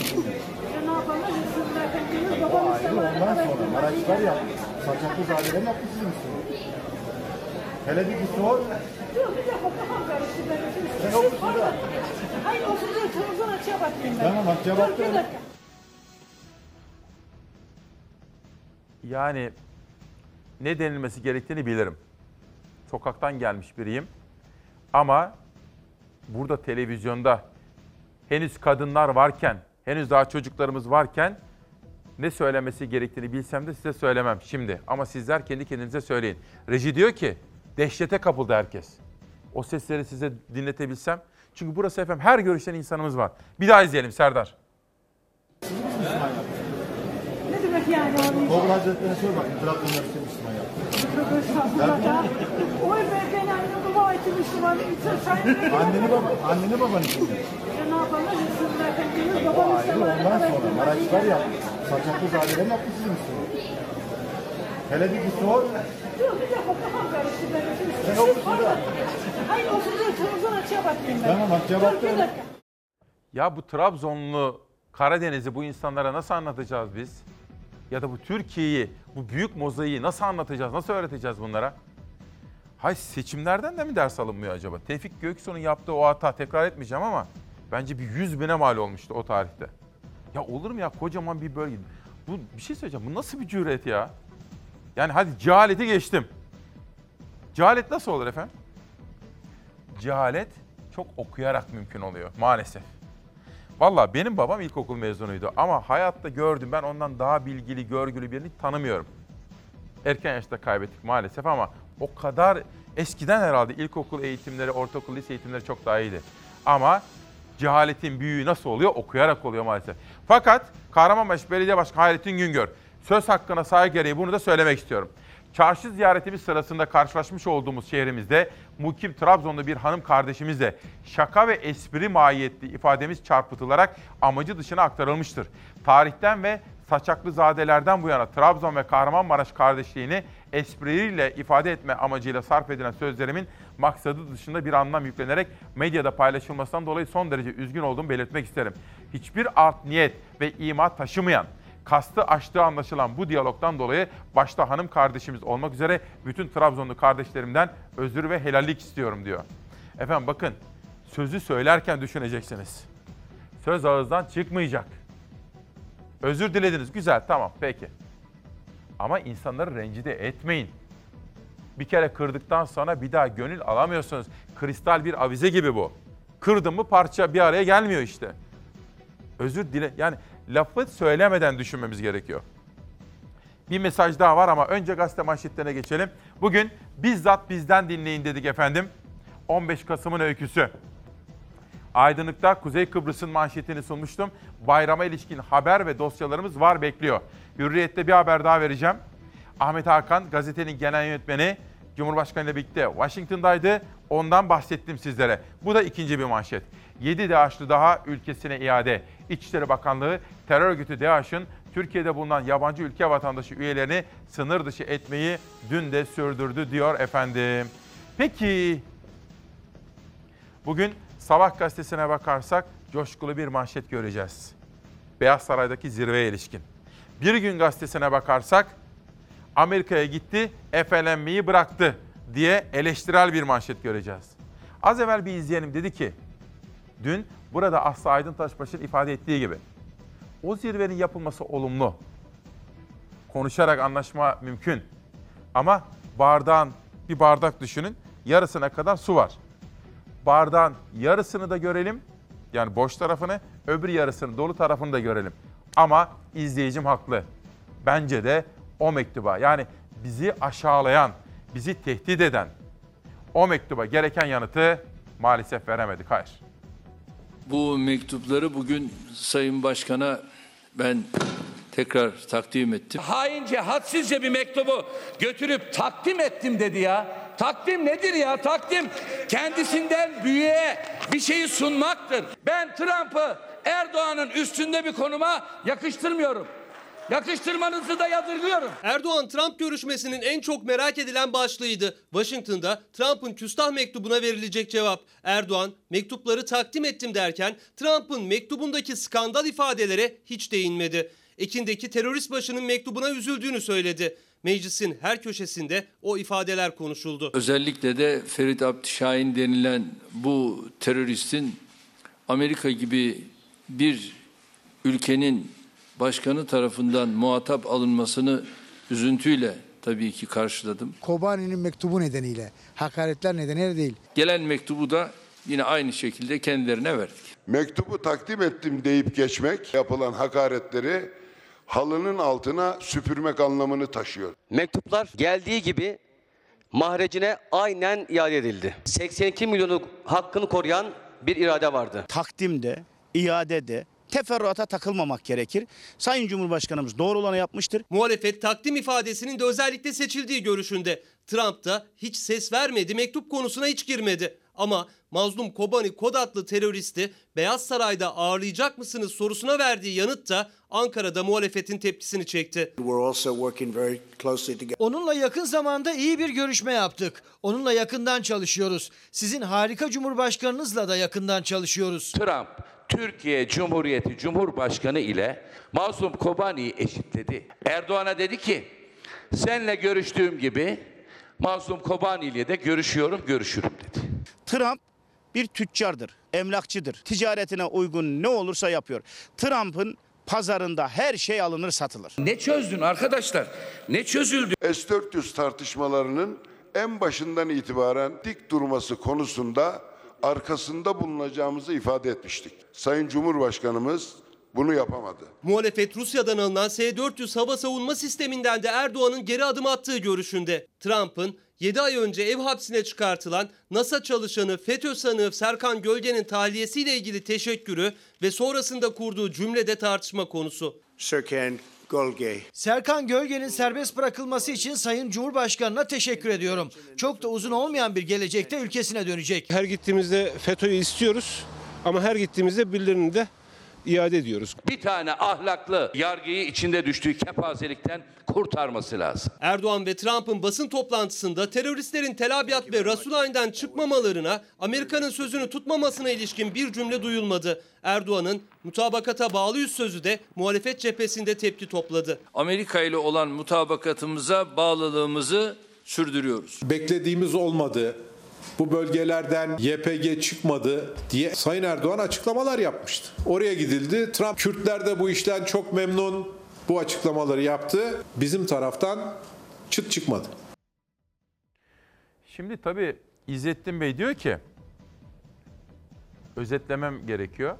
Sanki diyor Türkiye'nin elinde bir grup tutsak var, gerçek böyledir demiyorum diyor. Algı var diyor. Bu tutsaklar sanki rehineymiş gibi ve bizim ilişkimiz kiminle düzelsin istiyorsak oradan alıp bir tanesini bırakıyoruz gibi bir algı var diyor. İzzettin Bey çok düşündürdü beni. Nurdan Öztürk, mektup kameralar karşısında iade edilseydi inanırdık. Hiç inandırıcı gelmiyor diyor. Bu arada efendim insan hakları aktivisti, İstanbul Barosu yöneticisi Nazan Moral hocamızdan onun o dikkatimizi çekti. Başkent Üniversitesi Halk Sağlığı Anabilim Dalı öğretim üyesi Profesör Doktor Ayşe Nurdagül Akın. Ayşe Nurdagül Akın hocamızı kutluyorum. Uluslararası nüfus ve kalkınma alanına sunduğu katkılardan dolayı Birleşmiş Milletler Nüfus Fonu ödülü verilmiş kendisine. Buradan Başkent Üniversitesi'ni ve onun şahsında hocamızı da kutlamak istiyorum efendim. Peki Cumhuriyet Gazetesi'ne geçelim. Hazine faize tutsak Emre Deveci'nin haberi. Dış borç rekoru kıran Türkiye faize son 12 ayda 96 milyar lira ödedi. Her fırsatta faizden şikayet eden Cumhurbaşkanı ve ekonomi yönetimi vergilerin büyük bölümünü faize yatırdı. Dünyada birçok devlet eksi faizle borçlanırken hazine %13 ile borçlanabildi. Ocak-Ekim döneminde 739.1 milyar lira gelir elde eden hazine bunun 87 milyar lirasını faiz ödemeleri için harcadı. Bugün yine her zamanki gibi ekonomiye, esnafa, üreticiye dair haberleri sizlere detaylı olarak anlatma imkanı bulacağım efendim. Cumhuriyet'ten sonra geçelim sabaha. Tabii farklı farklı yorumlar mümkün. Mesela Yeni Şafak gazetesi yazarı Hasan Öztürk diyor ki, gitti de kötü mü oldu diyor Erdoğan için.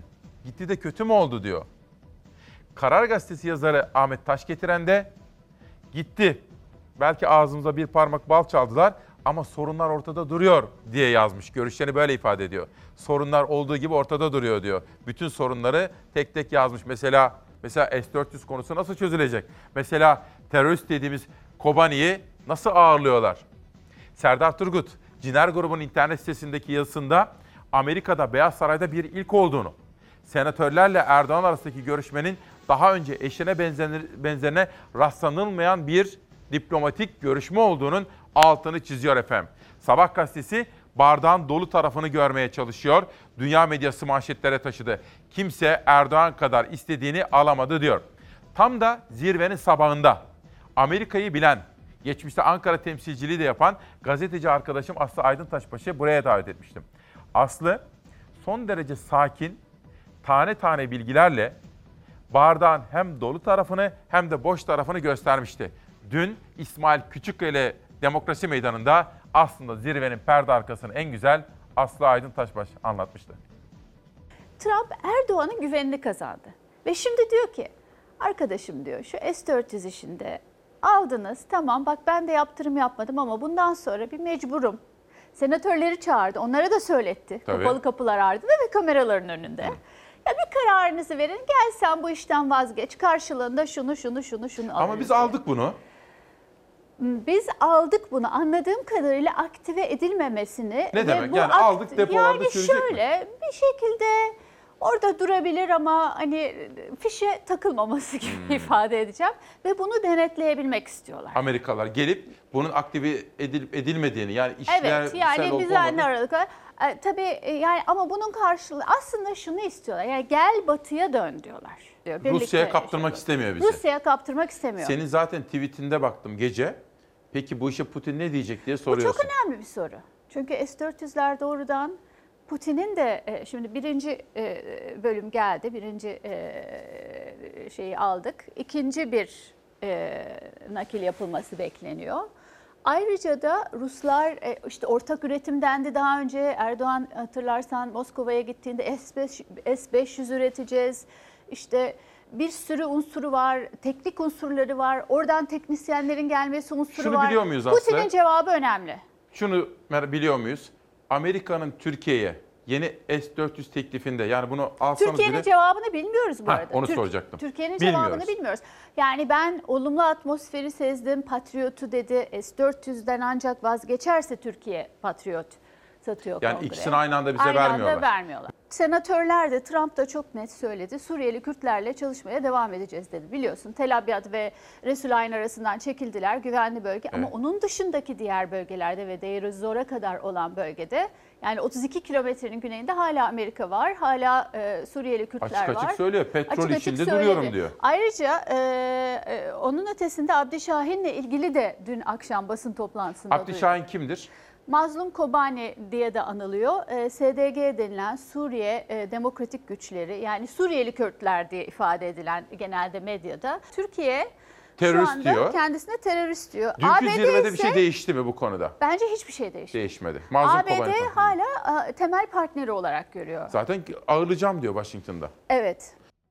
Tabii bugün hani farklı yazarlardan alıntılar yapıyorum. Bakın Sputnik'te de Dilipak, bugün Akit Gazetesi yazarı Trump'ın gül hatır için Putin'i feda etmeyiz. ABD'yi ikna etmek gibi bir çabanın anlamı yok diye bir yazı yazmış efendim. Biz de bunu şöyle bir paylaşalım bakalım ne anlam ifade ediyor. Tabii Dilipak bugünkü yazısında Trump'a güvenebilir misiniz diye bir soru soruyor. Sonra değerler, istikrar, tutarlılık ya da gelen ağam giden paşam. Nerede kaldı tutarlılık diye soruyor Dilipak bugünkü yazısında. Yoksa çıkarcılık, oportunizm mi ön plana geldi diye de bir cümlesi var. Günün yine çok konuşulacağını tahmin ettiğim yazılardan bir tanesi Akit'te. Bizzat bizden dinleyin dedim. Efendim bir de valla Kaşıkçı cinayetin üzerine çok gittik doğru. Suud'un vahşiliği. Fakat İngiltere'nin bir casusu Türkiye'de ölü bulundu. O da bir film gibi bir hikaye. Onun da peşine takılmamız gerekiyor. Verin bakalım. İngiliz ajanın İstanbul'da şüpheli ölümü. Bir dakika, bir saniye, bir dakika. Çok özür. Önce şu dış medyayı anlatacağım, bu olaya geçeceğim. Haberini yaptırdım çünkü.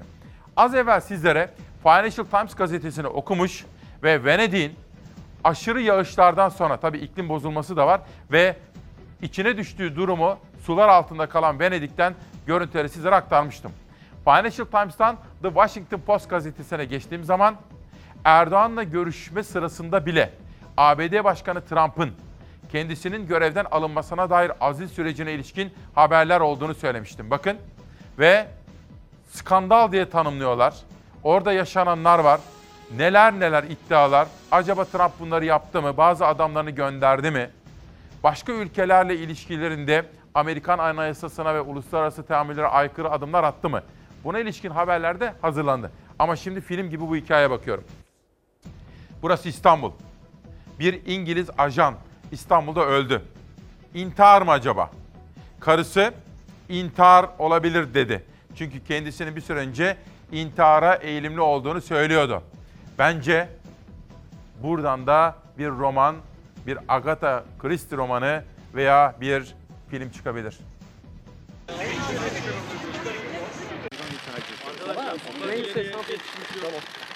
Cumhuriyet Başsavcılığımız, emniyetimiz e, çok yönlü olarak e, konuyu aydınlatmak için gayret gösteriyor. Eski İngiliz askeri istihbarat subayı evinin önünde ölü bulundu. Şüpheli ölüm üzerine dünya gözünü Türkiye'deki soruşturmaya çevirdi. Soruşturmada eşi dahil 14 kişinin ifadesi alındı.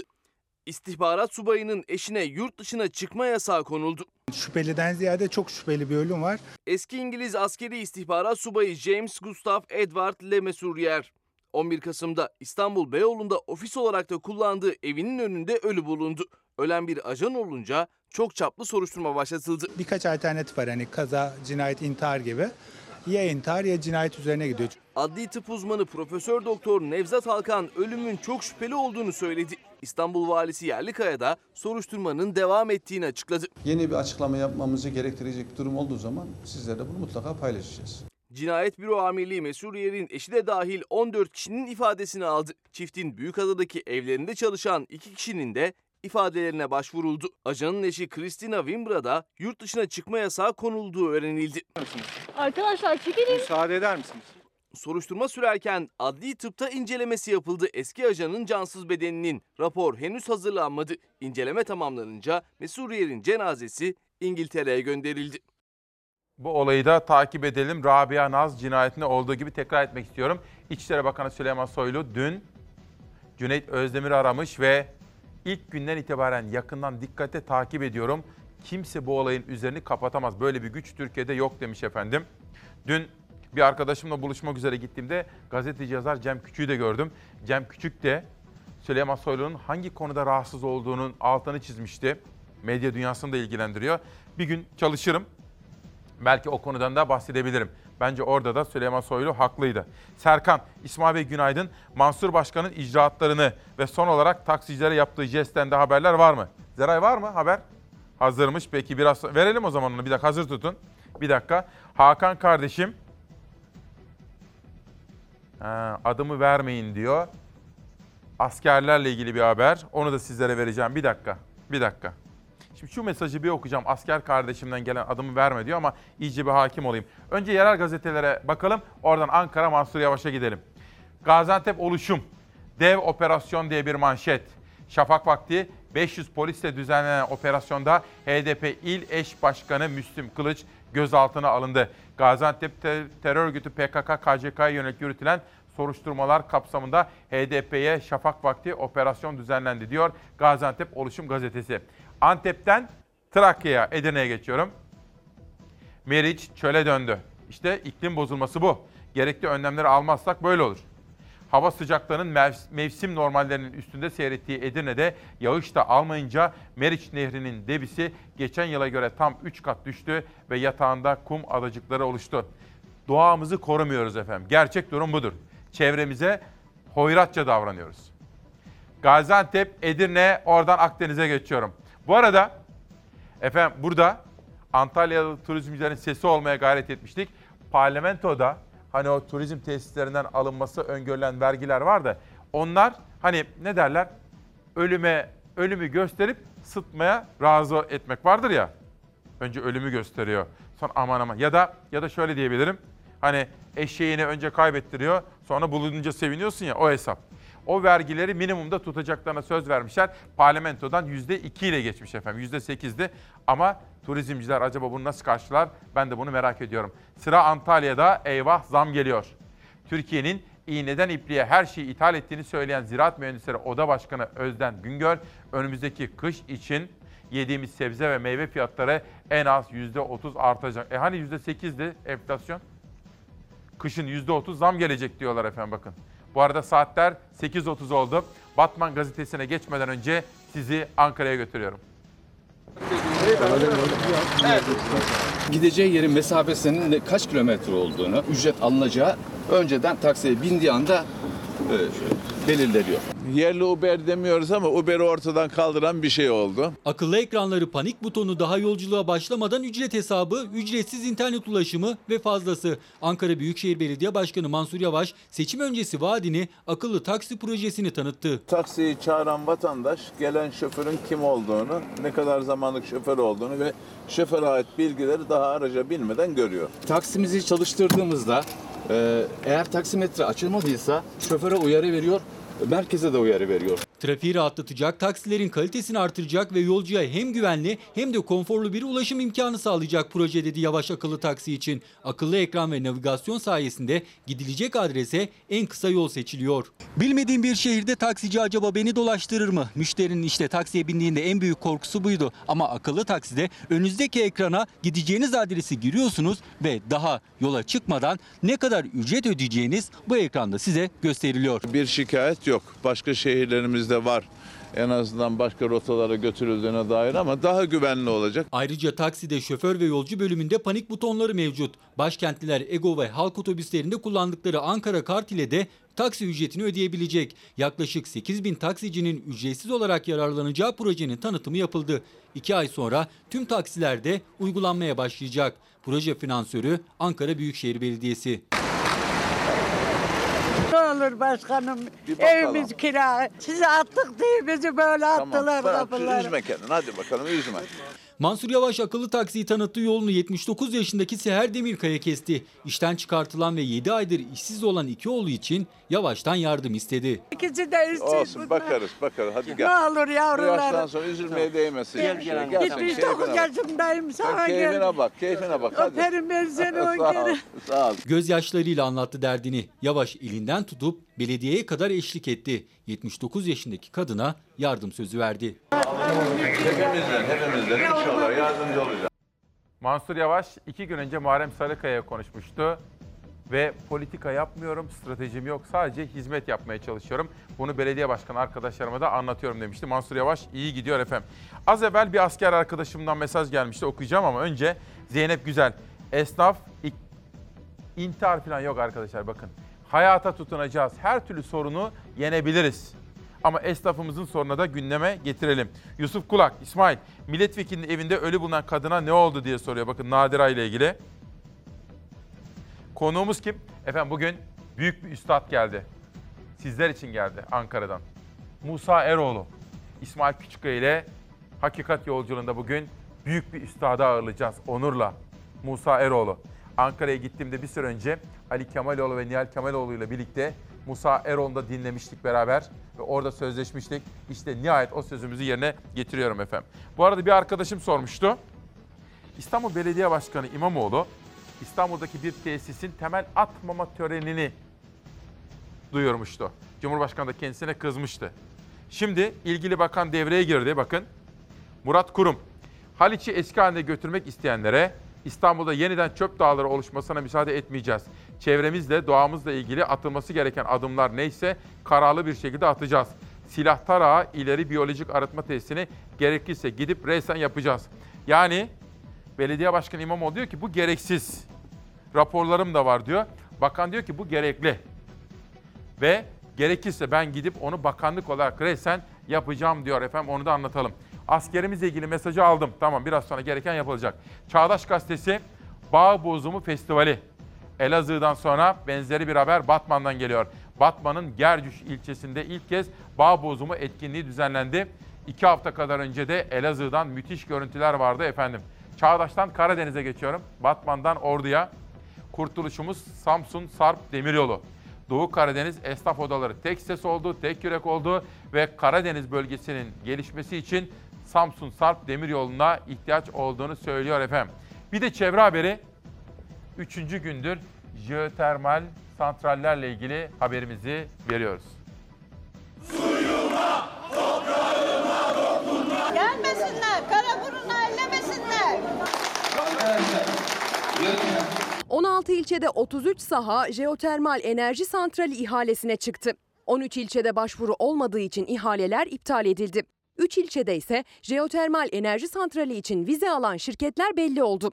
İhalenin gerçekleştiği valilik ofisi önünde ise İzmirliler eylem yaptı. Kazınmasın istiyoruz bizim yerlerimizi. Bozmasınlar. Bizim düzenimiz çok güzel. İzmirlilerin dikkatle takip ettiği ihale Konak ilçesinde valiliğe ait bir ofiste belirlenen saatte gerçekleştirildi. Karaburun'dan ve köylerden gelen İzmirliler ihale sırasında endişelerini böyle dile getirdi. Doğamızın bozulacağından endişemiz var. Topraklarımızın iç edilmesinden endişemiz var. İzmir sınırları içinde 33 tane birden jeotermal enerji santrali kurulması için valilik bünyesinde yapıldı ihaleler. Tarım, hayvancılık, ekosistem ve insan sağlığını kötü etkilemesinden korkulan çevre dernekleri ve vatandaşların iptal edin çağrılarına rağmen gerçekleşti ihale. Ancak toplam 16 ilçe 33 saha için açılan ihalelerde sadece 3 ilçe için başvuru yapıldı. Seferihisar, Kiraz ve Dikili ilçelerinde jeotermal vizesi alanlar belli oldu. Oturma eylem yapıyoruz. Jeotermal hayır için. Diğer 13 ilçe için vatandaşın korktuğu yaşanmadı. Çünkü henüz jeotermal enerji santrali kurmak istiyorum diye başvuru yapan çıkmadı. Ama çıkabilir. Bir gün gazetesinin haberine göre çevre dernekleri tehlike geçmiş değil açıklaması yaptı.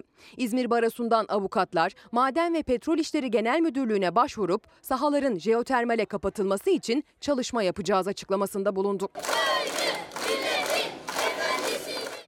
Çevre haberleri de bizim vazgeçilmezlerimiz arasındadır efendim. Arkadaşım diyor ki halen görev yapıyor. Ülkemiz rahat rahat uyusun diyor. Emperyal sistem bize paramızla silah vermiyor. Ama biz yerli ve milli sanayiye ağırlık verdik. Özellikle insansız hava araçlarıyla. Bunları kullananlar, operatörlerimiz, askerlerimiz, sivil görevlilerimiz veya gerekenleri yapanlar, isim isim. Pek çok kahramanımız, isimsiz kahramanımız görev yapıyor. Ülkemiz huzur içinde uyusun diyor. Milli ve yerli teknolojiyle özellikle insansız hava araç sisteminde muazzam başarılara ulaştığımızı yazıyor ve dünyada bunu başarabilen 3 ülkeden birisi olduğumuzu söylüyor. Bir arkadaşımız, isimsiz bir kahramanımız. Annemin saklı defteri Büşra Küçük. Bakın bugün de sizlere çok sayıda kitaptan bahsetme imkanı buluyorum. Dün Tekfen Filarmoni'nin müthiş bir konseri vardı. Ondan bahsettim. Yarın da Brian Adams, dünya çapında bir sanatçı İstanbul'a geliyor. İsmet Bozdağ, Latife ve Fikriye iki aşk arasında diyor. Truva kitap yayınlarından çıkan bir kitapta. Efendim şehir hastaneleri tabii zararın neresinden dönseniz kardır. Yanlış hesap Bağdat'tan döner. Tamam güzel atalarımız güzel söylemişler. Ama keşke milletin bu kadar çok parasını heba etmeden öğrenmiş olsaydık.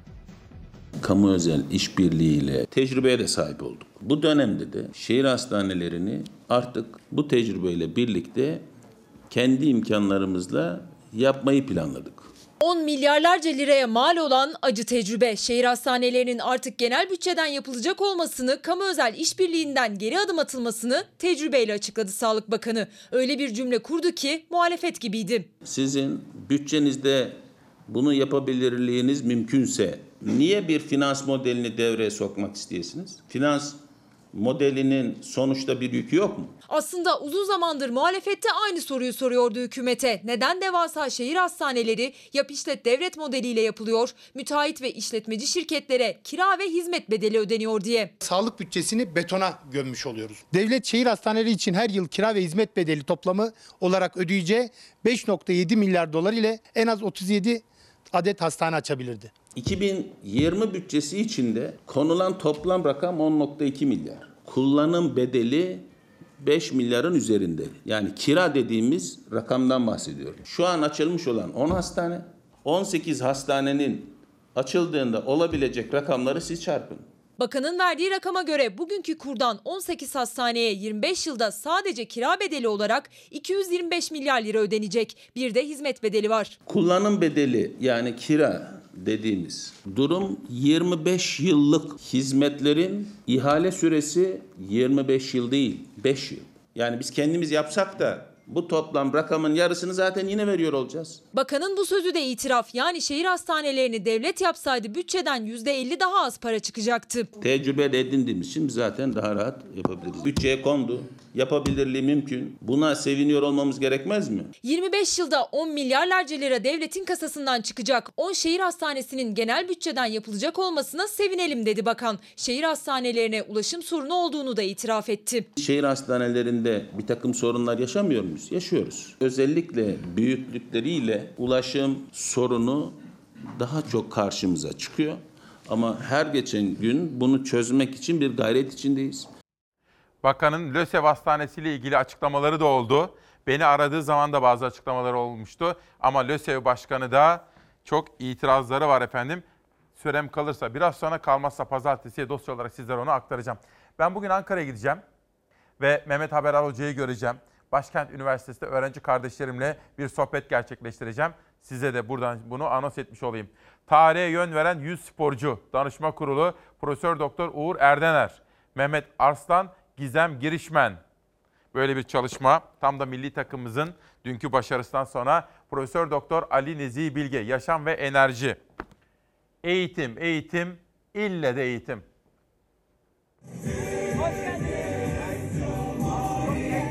Açılış töreni gerçekleşti. Bu yıl 242 öğrenciyi kucakladı. Açılan okul bir ilke ev sahipliği yapacak. Raylı sistemler teknolojisi ve elektrik elektronik teknolojileri olmak üzere iki alanda eğitim verecek. Öğrencilerin tam donanımlı eğitim alabilmesi için tüm imkanlar sağlandı. Spor salonu, kütüphane, kimya ve biyoloji laboratuvarı, resim, müzik, elektrik ve bilgisayar atölyesi öğrencilerin kullanımına hazır. İstanbul Ümraniye'de bulunan TEV Uğuz Tarık Demirağ Mesleki ve Teknik Anadolu Lisesi 2019-2020 eğitim ve öğretim yılı itibariyle kapılarını açtı. Şu gördüğünüz var ya bakın Fox yazılı Ergül Şamlı Akisar'dan dün geldi. Belediyenin oradaki kursuna katılmış. Biz onun sesini duyurmuştuk buradan. Ameliyat yapamıyorlardı, yapmıyorlardı. Fakat biz burada duyurduk da sağlığına kavuştu. Teşekkür için işte böyle bir armağan getirmiş. Çok teşekkür ediyorum. Ve sağ olsun, geçmişler olsun diyorum efendim. Bütün hastalarımıza geçmiş olsun dileklerimi aktarmak isterim. Büyük bir ozan Musa Eroğlu geldi. Reklamdan dönüşte hem ekonomi haberleri, esnaf üretici hem de Musa Eroğlu ile birlikte sizi karşılayacağım. Haftanın şairi Adnan Azar. Sen de dön. Ey yüreğim sen de dön. Yeni bir mevsim bul. Kendine yeni bir mevsim bul. Yeni bir aşk kur acemiliklerden yeni bir aşk. Beni unutma, beni sev, konuştur beni. Konuştur beni. En çok, en çok sustuğum yerden kanıyorum. İçinde kekli göt ver Dağda kızıl ot biter İçinde kekli göt ver Eşkıyadan da beter. Uslan be Halil İbrahim Uslan be Halil İbrahim. Kıvırcık saçlarla Ak düşmüş uçlarına Bağın yamaçlarına. Yaslan ve Halil İbrahim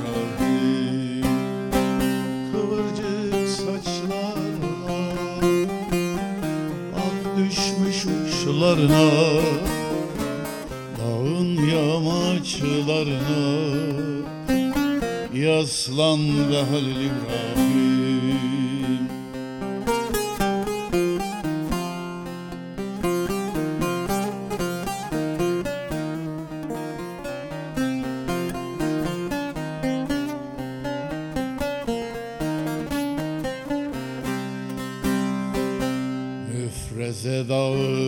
sarar Dağda kaçaklar arar.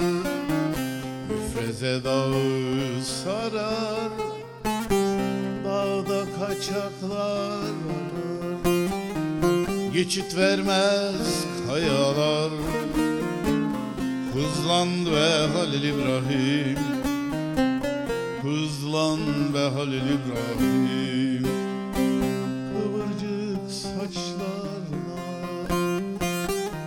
Kar düşmüş uçlarına Dağın yamaçlarına.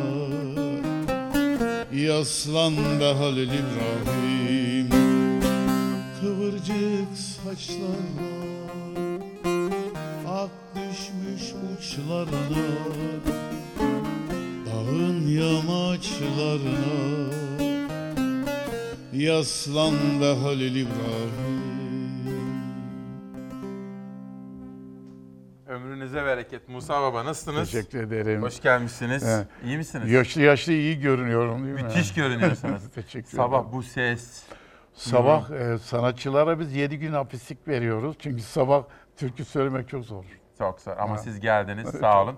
Efendim biz iki ay kadar önce Ankara'da Mustafa Özaslan'ı dinlemeye gittik. Ali abimle birlikte, Ali ve Nihal Kemaloğlu ile birlikte. Musa dedemiz oradaydı. Sözleşmiştik. Şimdi bugüne geldi. Hoş geldiniz. Şimdi birazcık ediyorum. soluklanın. Ben birkaç ekonomi haberi sunmak durumundayım. Onları bir sunayım. Biraz sonra muhabbeti yapacağız.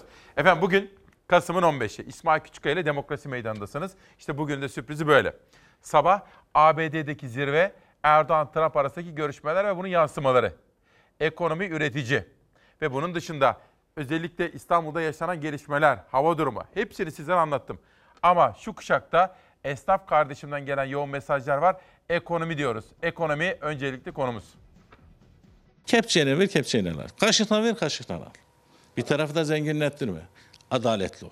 Adil ol. Memura verirken hedeflenen enflasyon.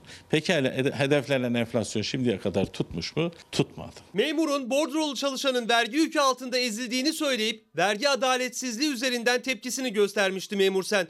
Hükümete yakınlığıyla bilinen sendika bu kez sözünü esirgemedi. Hayır biz hükümete yakın bir sendika değiliz. İktidarın doğru yaptıklarının elbette ki yanında olacağız. Yanlış yaptığı zaman da yanlışlarını da söyleyeceğiz.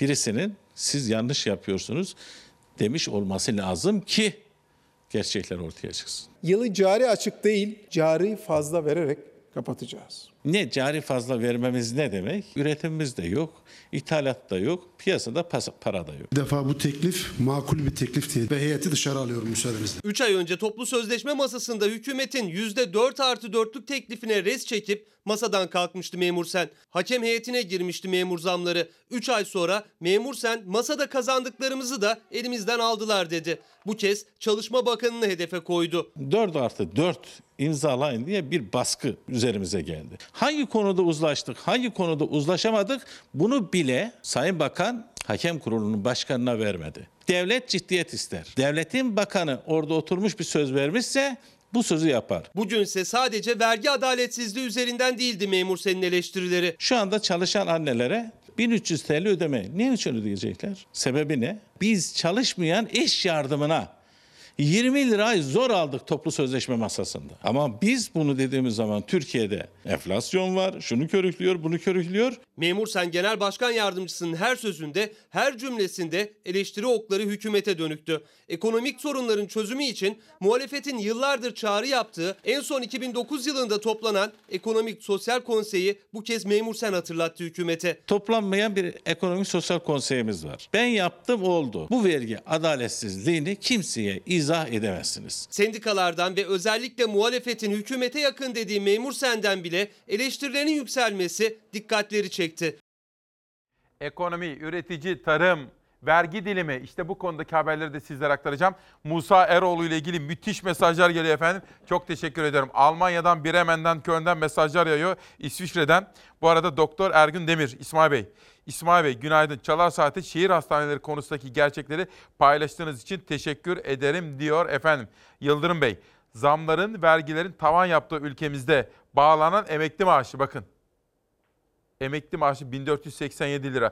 Bununla nasıl geçinecekler? Asgari ücretin bile altında diyor Yıldırım. Ve bize göndermiş olduğu mesajda. Bakın bir büyük üstad adı Musa Eroğlu. Doktor Mehmet Çevik'in eseri bu kitaptan alıntılar yapacağız. Ve Atatürk'ün sofrası ülkemizin kurucu önderini bir kere daha saygıyla şükranla anıyoruz. İsmet Bozdağ'ın kitabı Truva kitaplarından çıktı ve bize geldi. Aradığımız şey zengin olan bu ülkede gelir dağılımı adaletsizliğini çözmek. Bunun en önemli yolu da vergide adaleti sağlamak. Bütün ücretlerden asgari ücrete tekabül eden kısım vergiden muaf olmalıdır. Asgari ücret sonrası ilk vergi basamağı için uygulanacak oran %10 olmalıdır. Türk İş, Hak İş, Disk 2 milyon işçiyi temsil eden 3 konfederasyonun ortak talebi bu. Çalışanın omzundaki vergi yükü azalsın diye hükümetten tüm maaşların asgari ücrete denk gelen kısmının vergi dışı tutulmasını istediler. %15 olan ilk vergi diliminin de %10'a inmesini talep ettiler. Eğer sendikaların bu önerisi yeni vergi düzenlemesiyle gerçekleşirse 5 bin lira brüt maaşı olan çalışandan yılda yaklaşık 6800 lira daha az vergi kesilecek. Başta e, AK Parti e, grubu olmak üzere bütün gruplara yasa değişikliği konusunda buradaki taleplerimizi dikkate alacak bir hassasiyet göstermelerini arzu ediyoruz. Sendikalara göre vergide adaletin ilk adımı asgari ücrete denk gelen tutarın tüm maaşlarda vergiden muaf tutulması. Özellikle dar gelirliği ilgilendiren ilk diliminde 5 puan düşmesi. Talep kabul edilirse tüm çalışanların ödediği vergi azalacak. Sadece brüt maaşla çalışanların değil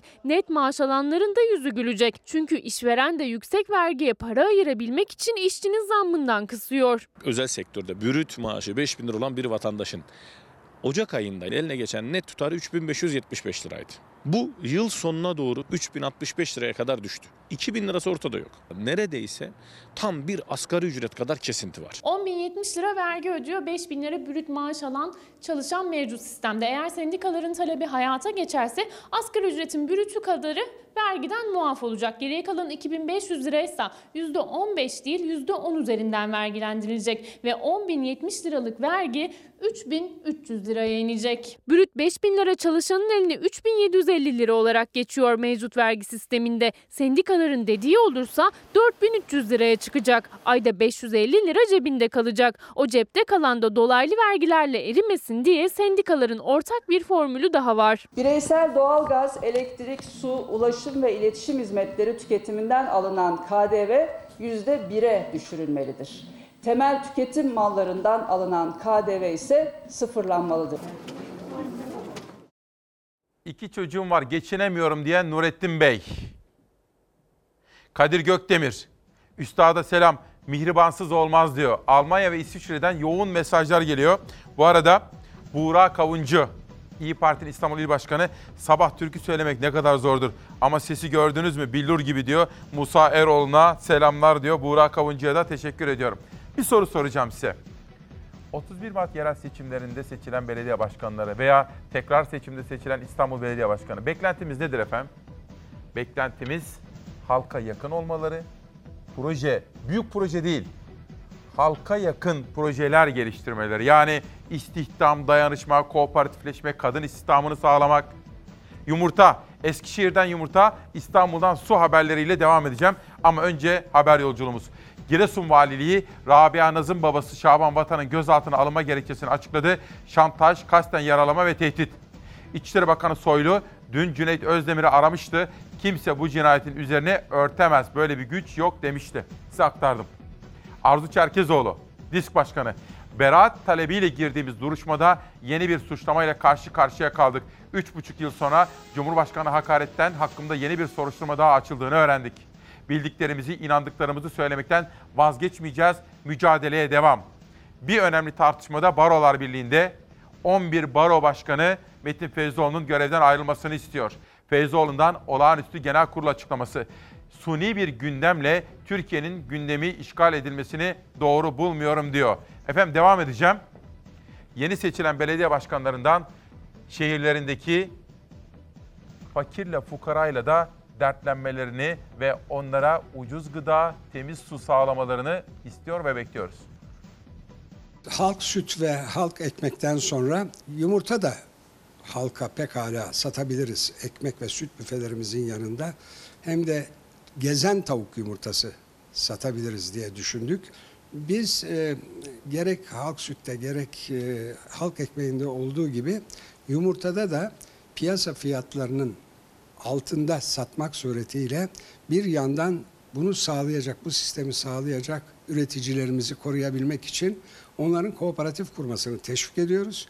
Burada e, bizim yumurtalarımızın bir başka farkı da var. E, biz Eskişehir'deki küçük üreticilerden yumurtaları özellikle seçerek alıyoruz. Ben e, Eskişehirlilere bu hizmetin hayırlı olmasını diliyorum. Aynı ekmekte ve sütte olduğu gibi bu gıda maddelerimize taleplerinin kısa zamanda artacağına inanıyorum. İlk yumurtayı da ben alıyorum. Sağ olun, teşekkür ederim. Hayırlı işler diliyorum. Sağ olun. Yılmaz Büyükerşen'e bravo diyorum efendim. Bu arada gelen mesajların çoğu büyük üstadımızdan dedemiz Musa Eroğlu'ndan Mihriban'ı istiyorsunuz. Şöyle 2-3 dakika içinde Mihriban'ı aktaracağız sizlere. O olağanüstü ses ve yorumla efendim. Ve Ekrem İmamoğlu, Londra Belediye Başkanı Salih Han ile kentlerimiz arasında yeni bir başlangıç yapma adına harika bir görüşme gerçekleştirdik. İstanbul ve Londra bundan sonra hiç olmadığı kadar yakın olacak diyor. Ve Londra Belediye Başkanı'ndan Ekrem İmamoğlu'na övgüler geldi. Sizin seçilmeniz tüm dünyaya örnek oldu. Sizin başarınız bizim başarımızdır. Tüm dünyaya umut verdiniz. Bu sadece İstanbul'daki, Türkiye'deki değil, dünyadaki tüm demokratların başarısıdır dedi. Ama belediye başkanı her ne kadar anlatsa da, maliyetler arttı dese de, biz yine de ona buradan dostça uyaralım. Bu su zammını yapmamanın başkaca çarelerini bulunuz ve istihdam modelleri geliştirerek yine de kentinize Tabii ki zor durumda biliyorum. Belediyenin imkanları çok kısıtlı şimdi ama yine de yapabilirsiniz diyorum. Bence bu su zammını iptal etmesi gerekir. İstiyoruz. Suya zam yapmayı aklınızdan çıkarın. Hiçbir haklı gerekçe bulamazsınız. Suya gelen zamma tepkiler büyüyor. Halk evleri üyesi yaklaşık 20 kişilik bir grup İstanbul Büyükşehir Belediyesi binasının önünde toplandı. 1 Aralık'tan itibaren uygulanacak su zammını protesto etti. Su hakkı satılamaz. Polis İstanbul Büyükşehir Belediye binasının önünde toplanmak isteyen gruba izin vermedi. Tartışma yerini itişmelere bıraktı.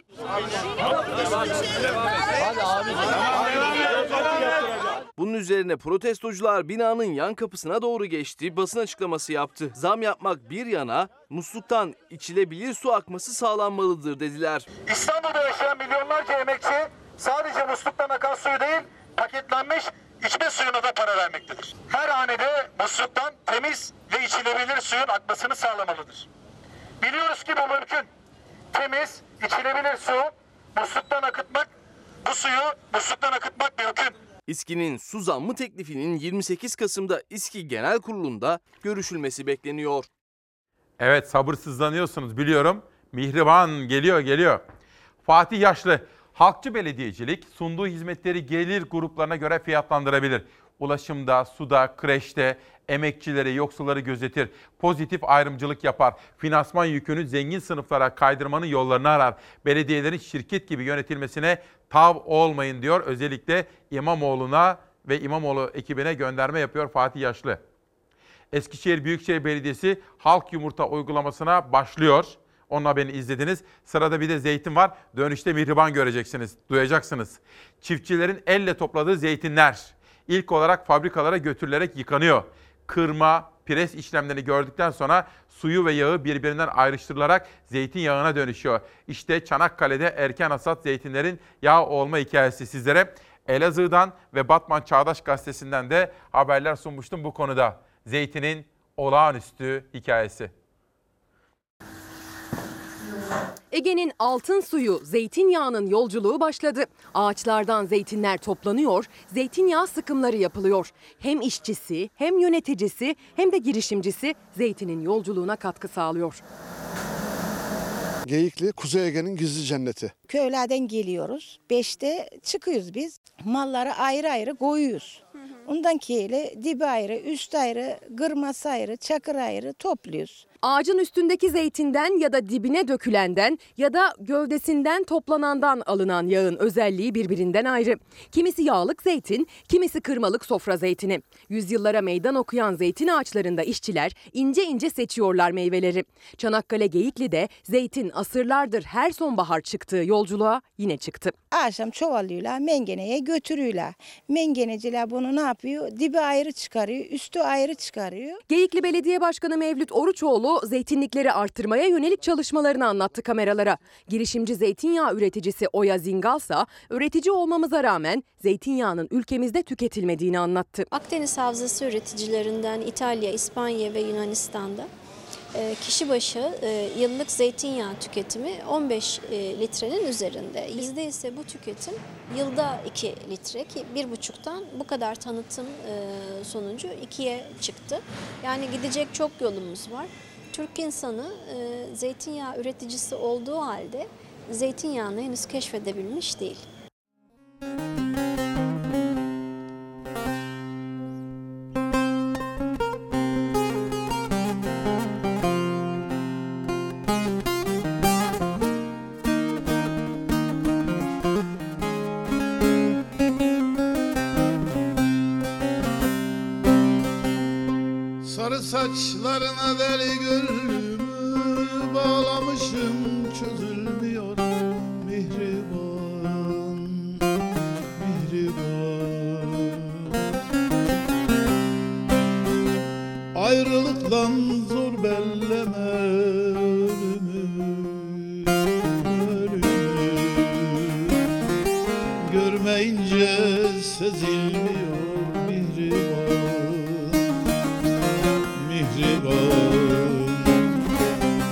mihriban Ayrılıktan zor belleme ölümü. Ölümü Görmeyince sezilmiyor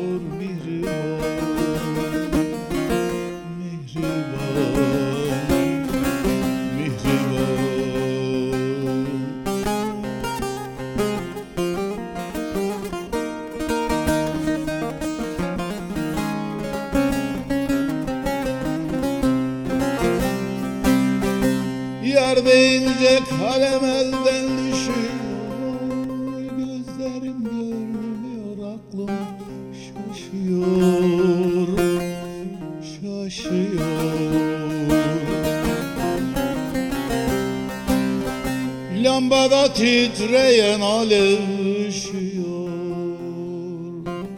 Üşüyor. Aşk kağıda yazılmıyor mihriban Mihriban. Mihriban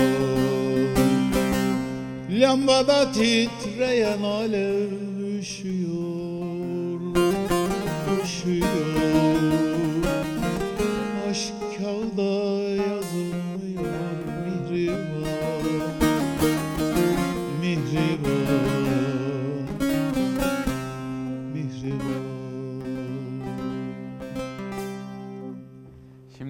Ki o kadar çok selam var ki toplu olarak söyleyeyim hepsi üzerimde kalmasın. Günümüzün Karacaoğlan'ı diyorlar.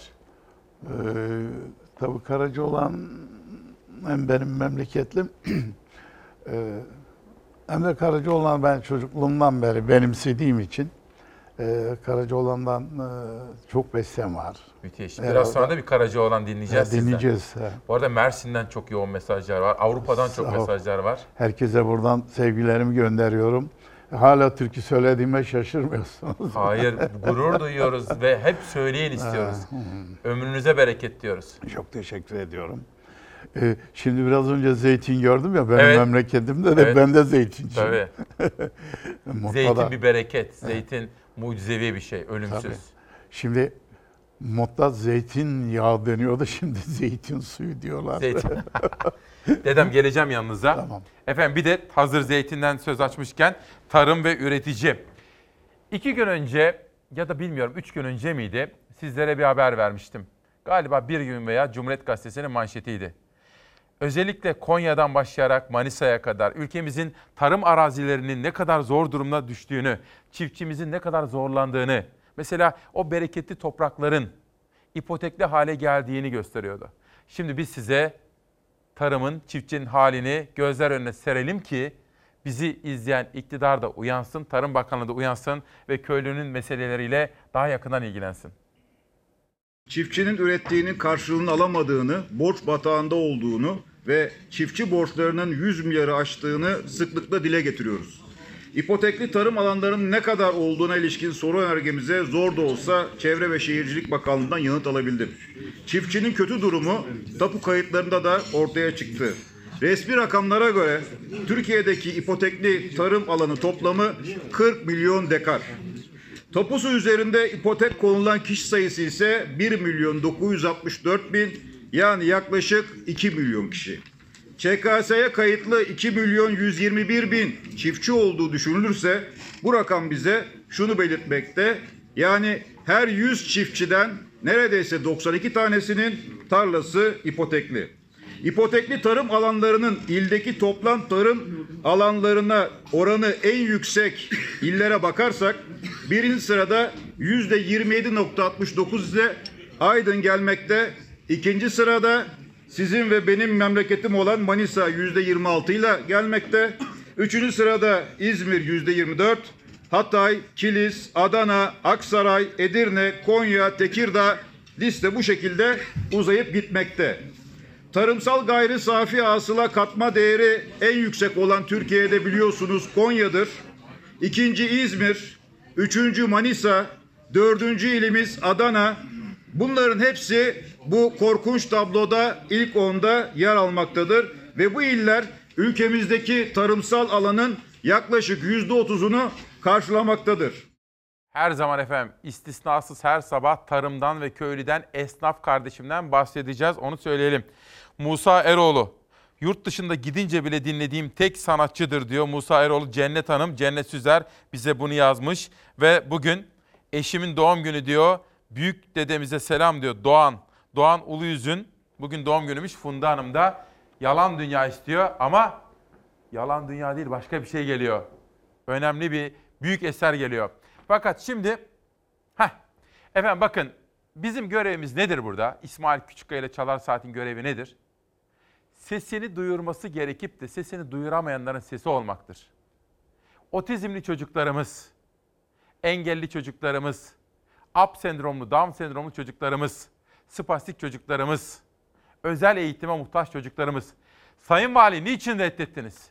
En doğal haklarından bahsedeceklerdi. CHP Kayseri Milletvekili Çetin Arık ki aynı zamanda otizmli bir çocuğu var. Bilinçli bir baba kendisi. Burada ağırladık. Otizmli çocuklar ve ailelerin seslerini duyurmak için Ankara Güven Park'ta yapacakları açıklamanın neden engellendiğini sordu. Hemen altında Anka Haber Ajansı'ndan bir anne. Ben öldükten sonra çocuğum ne olacak? Benim çocuğuma kim bakacak? Efendim herkes bunu düşünür, herkes bundan kaygılanır ama en çok da engelli veya özel çocuğu olan, otizmli çocuğu olanlar, en çok anneler bunu söylerler. Ölüp gitmek koymaz kimseye de ben ölüp gittikten sonra benim bu çocuğuma kim bakacak? İşte bunu merak eder dururlar. Yaptığınızdan mı utandınız? Benim utanacak hiçbir şeyim yok. Allah verdi bana Allah. Şu an ses seda yok. Herkes sessiz. Ve ben devletimden sadece şunu istiyorum bir anne olarak. Ben öldükten sonra çocuğum ne olacak? Zihinsel ve fiziksel gelişim bozukluğu olan bireylerin aileleri meclis bahçesinde basın açıklaması yaptı. Güven Park'ta açıklama yapmalarına izin verilmediği için meclise gelen aileler devletten gelişimsel farklılığı olan çocuklarına sahip çıkılmasını talep ettiler. Kim bakacak benim çocuğuma? Ben bunun cevabını istiyorum. Lütfen. Kim bakacak benim çocuğuma? Benim çocuğuma bakılabilecek emin eller istiyorum. Rahatlıkla ölebilmek için. Her gün Allah'a dua ediyorum. Bizler otizmli birey aileleri olarak biz bizim sizden hiçbir farkımız yok. Biz parka gitsek dışlanıyoruz. Otobüse binsek dışlanıyoruz. Okula gitsek dışlanıyoruz. Yolda yürüsek dışlanıyoruz. Benim çocuğum üstün yetenekli aynı zamanda Asperger'li 7. sınıf öğrencisi. Kendi okulundan dışlanıyor. Kimisi özel eğitimle hayata tutunuyor, kimisi kaynaştırma eğitime devam ediyor. Aileler başta eğitim olmak üzere her alanda dışlanmaktan şikayetçi. Bizim çocuklarımız normal gelişim gösteren çocuklarla bir arada olmalı. Dışlamayın çağrısı yapıyorlar. Amacımız tüm halkı rahatsız etmek değil. Bizim amacımız burada. Biz de Türkiye Cumhuriyeti vatandaşıyız. Biz de insanız. Biz de buradayız. Artık yaşayacaksak hep birlikte yaşayacağız. Biz eğitim istiyoruz sadece ve sadece okullarda kabul görmek istiyoruz. Ötekileştirmeyin. Son olarak Aksaray'da yaşanan kaynaştırma öğrencisi otizmli bireylerin yuhalanması olayını da takip ettiklerini açıkladılar. CHP Kayseri Milletvekili Türkiye Büyük Millet Meclisi Down sendromlu otizm ve diğer gelişim bozuklukları araştırma komisyonu üyesi Çetin Arık Aksaray'a gittiklerini ancak olayın baş aktörü muhtarla görüşemediklerini açıkladı. Mahallenin muhtarı diyor ki bana oy verin. Ailelerin söylediği bu. Bana oy verin. Ben bu çocukları bu okuldan göndereceğim vaadiyle o istiyor. Devletin valisi çağırıyor ancak muhtar gelmiyor. Sadece bu Aksaray'daki olaylar değil. Türkiye'nin dört bir yanında her ilinde bu, bu tür üzücü olaylar yaşanıyor. Otizmli veya zihinsel herhangi bir gelişim farklılığı olan özel çocukların normal gelişim gösteren çocuklarla birlikte olmasını istiyorlar. Her iki tarafında birbirinden öğrenecekleri olduğunu söylüyor aileler. Eğitim bizim tek ilacımız diyorlar. Eğitim anayasal bir haktır. Eğitim herkesin hakkıdır. Bu çocukların tek ilacı eğitimdir ve doğal gelişen akranlarıyla birlikte yaşamaktır. Onları rol model kabul etmesidir. Pardon ve odun. Buradan beynimizi kaçırıyoruz. Buradan ben... Adını söyleyebilirsin. Ay pardon kusura bakmayın. Beyazıt'ı biliyorum. Tabii canım benim. Evet. evet.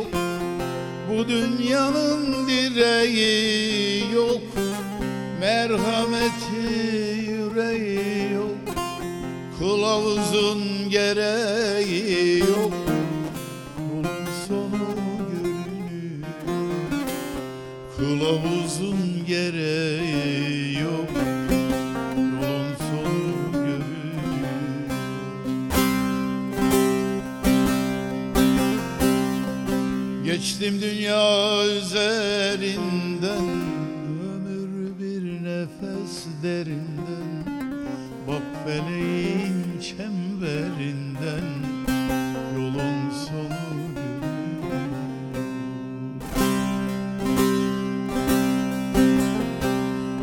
Ezrail'in gelir kendi Ne ader ne efendi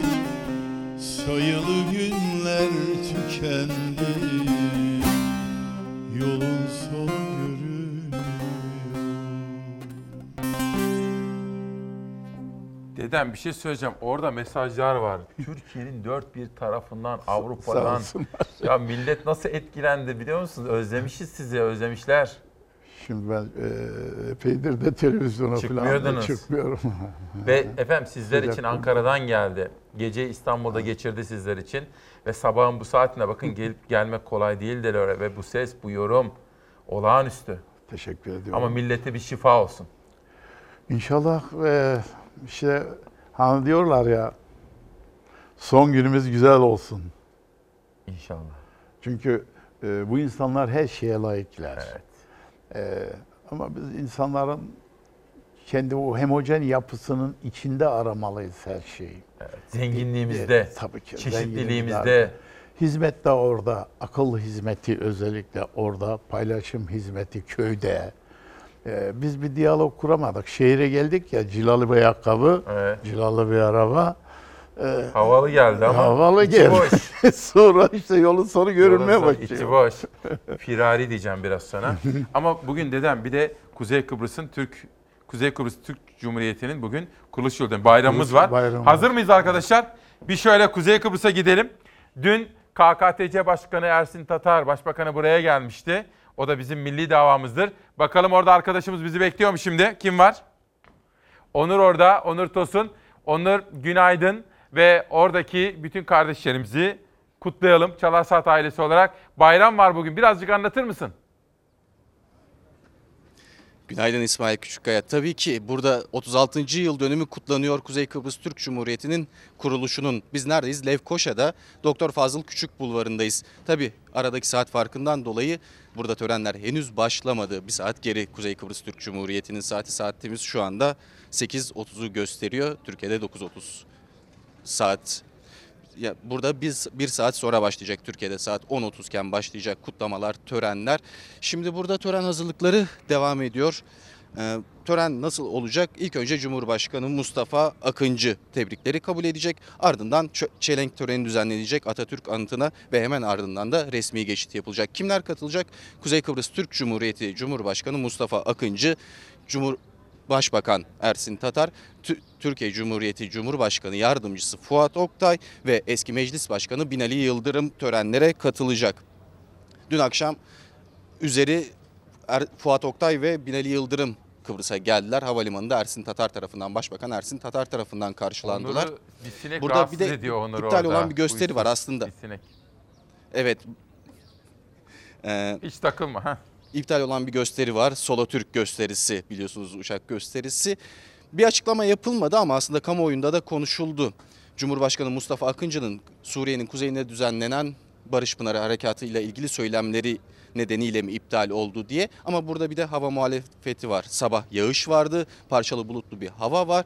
Ama resmi bir açıklama olmadığı için neden iptal olduğu konusunu aktaramıyoruz. Dediğim Biz gibi saat şu anda araştırırız 8.30 burada bir saat sonra. Saat 8 8.30 burada bir saat sonra törenler başlayacak. Biz törenleri takip ediyor olacağız gün boyu ve diyelim ve sözü yeniden size bırakalım. Onur çok teşekkür.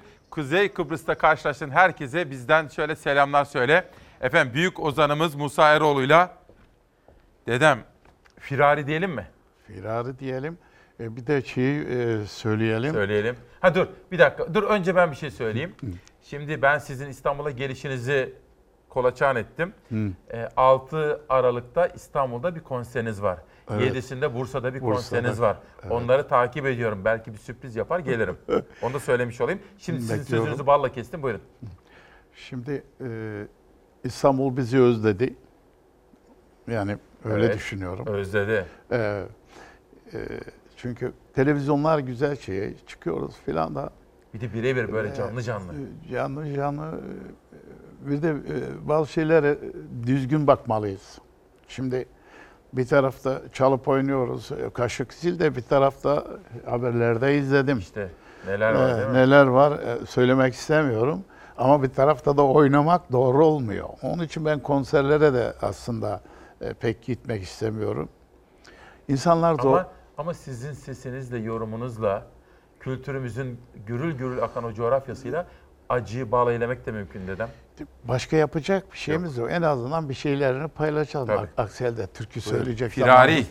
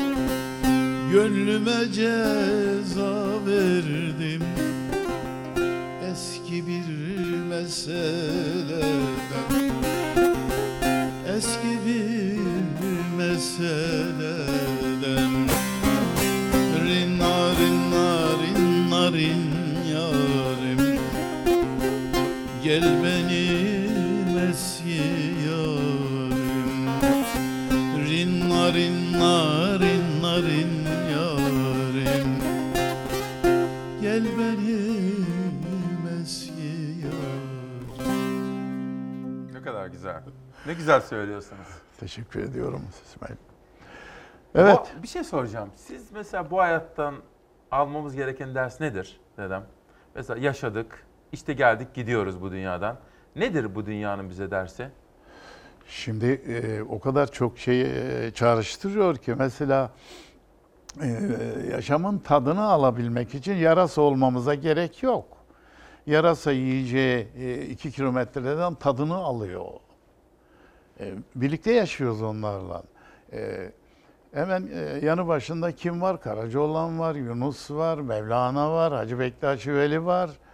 Bunlar fikir adamları, gıda adamları. Hani ne diyor? E, gıdasını kulağından almayan kainatı yese doymaz. Doymaz. Gıdayı kulaktan almak lazım.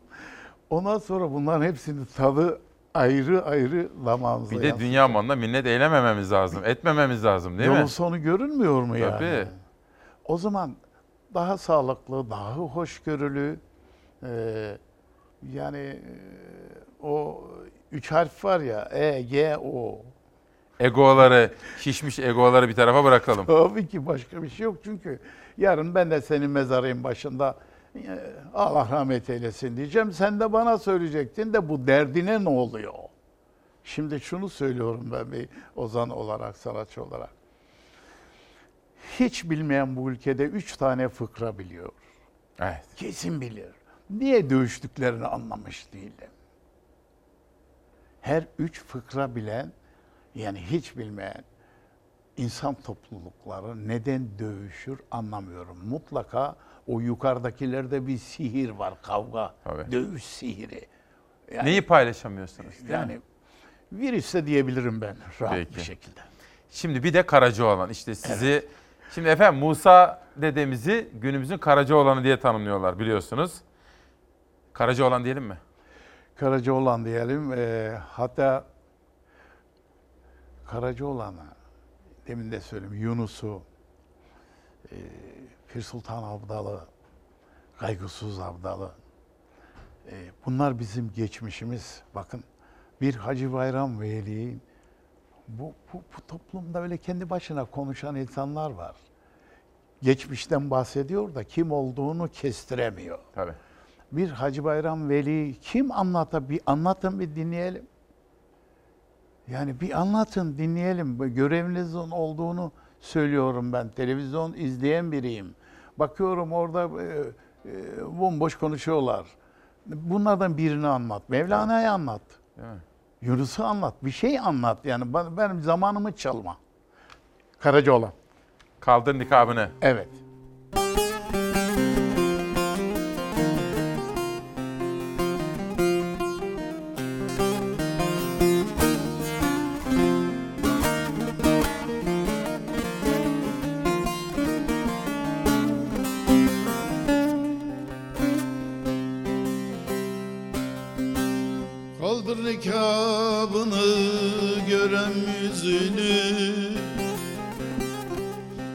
Başını yaradanı seversen Siyah zülfün mah yüzünün üstüne Tel tel eyle yaradanı seversen Tel tel eyle yaradanı seversen Seversen Siyah zülfün mah yüzünün üstüne. Tel tel eyle yaradanı seversen Tel tel eyle yaradanı seversen Seversen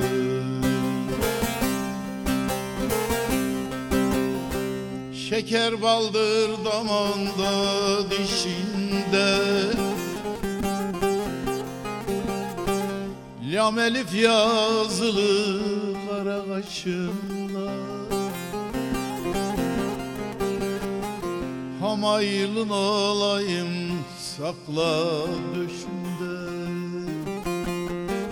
As boynuna yaralanı seversen.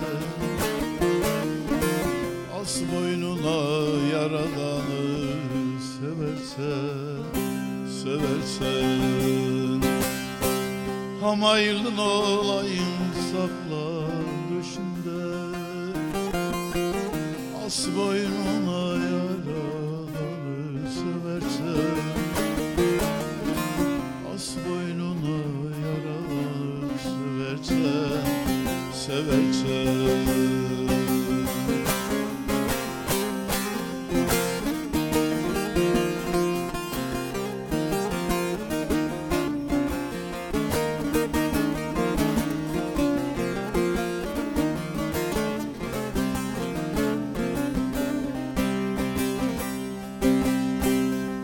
Karaca olan der ki girme kanıma Kipriklerin ok atıyor canıma. Bensiz varmaz sen ellerin yanıma Ne olur dilber yaradanı seversen. Ne olur dilber yaradanı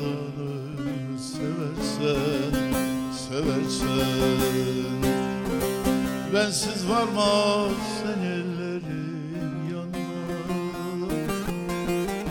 Ne olur dilber yaradanı seversen. Ne olur dilber yaradanı seversen seversen. İşte bu da günün armağanı olsun. Musa dedem e- elinize, ayağınıza, yüreğinize sağlık, ömrünüze bereket. 6 Aralık'ta İstanbul Bostancı'da, 7'sinde de Aralık'ın 7'sinde de Bursa'da konserleri var efendim. Bana izin verirseniz ben şimdi dedemi uğurlayacağım.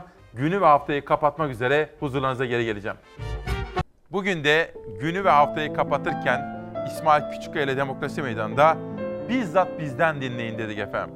Bugünün hikayesini bizzat bizden dinleyin dedik. Ankara'ya gideceğim. Başkent Üniversitesi'nde bir konuşmam var.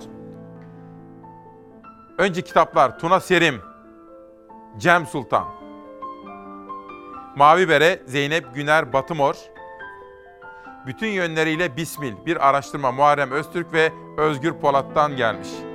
Adnan Azar, büyük bir şair. Maalesef erken kaybetti. Soruyor. Yarına hazır mısın? Yarına hazır mısın? Umuda, ışığa, karanlığa hazır mısın? Apansız bir doğuma, çoğula hazır mısın? Yarına, yarınlara hazır mısın?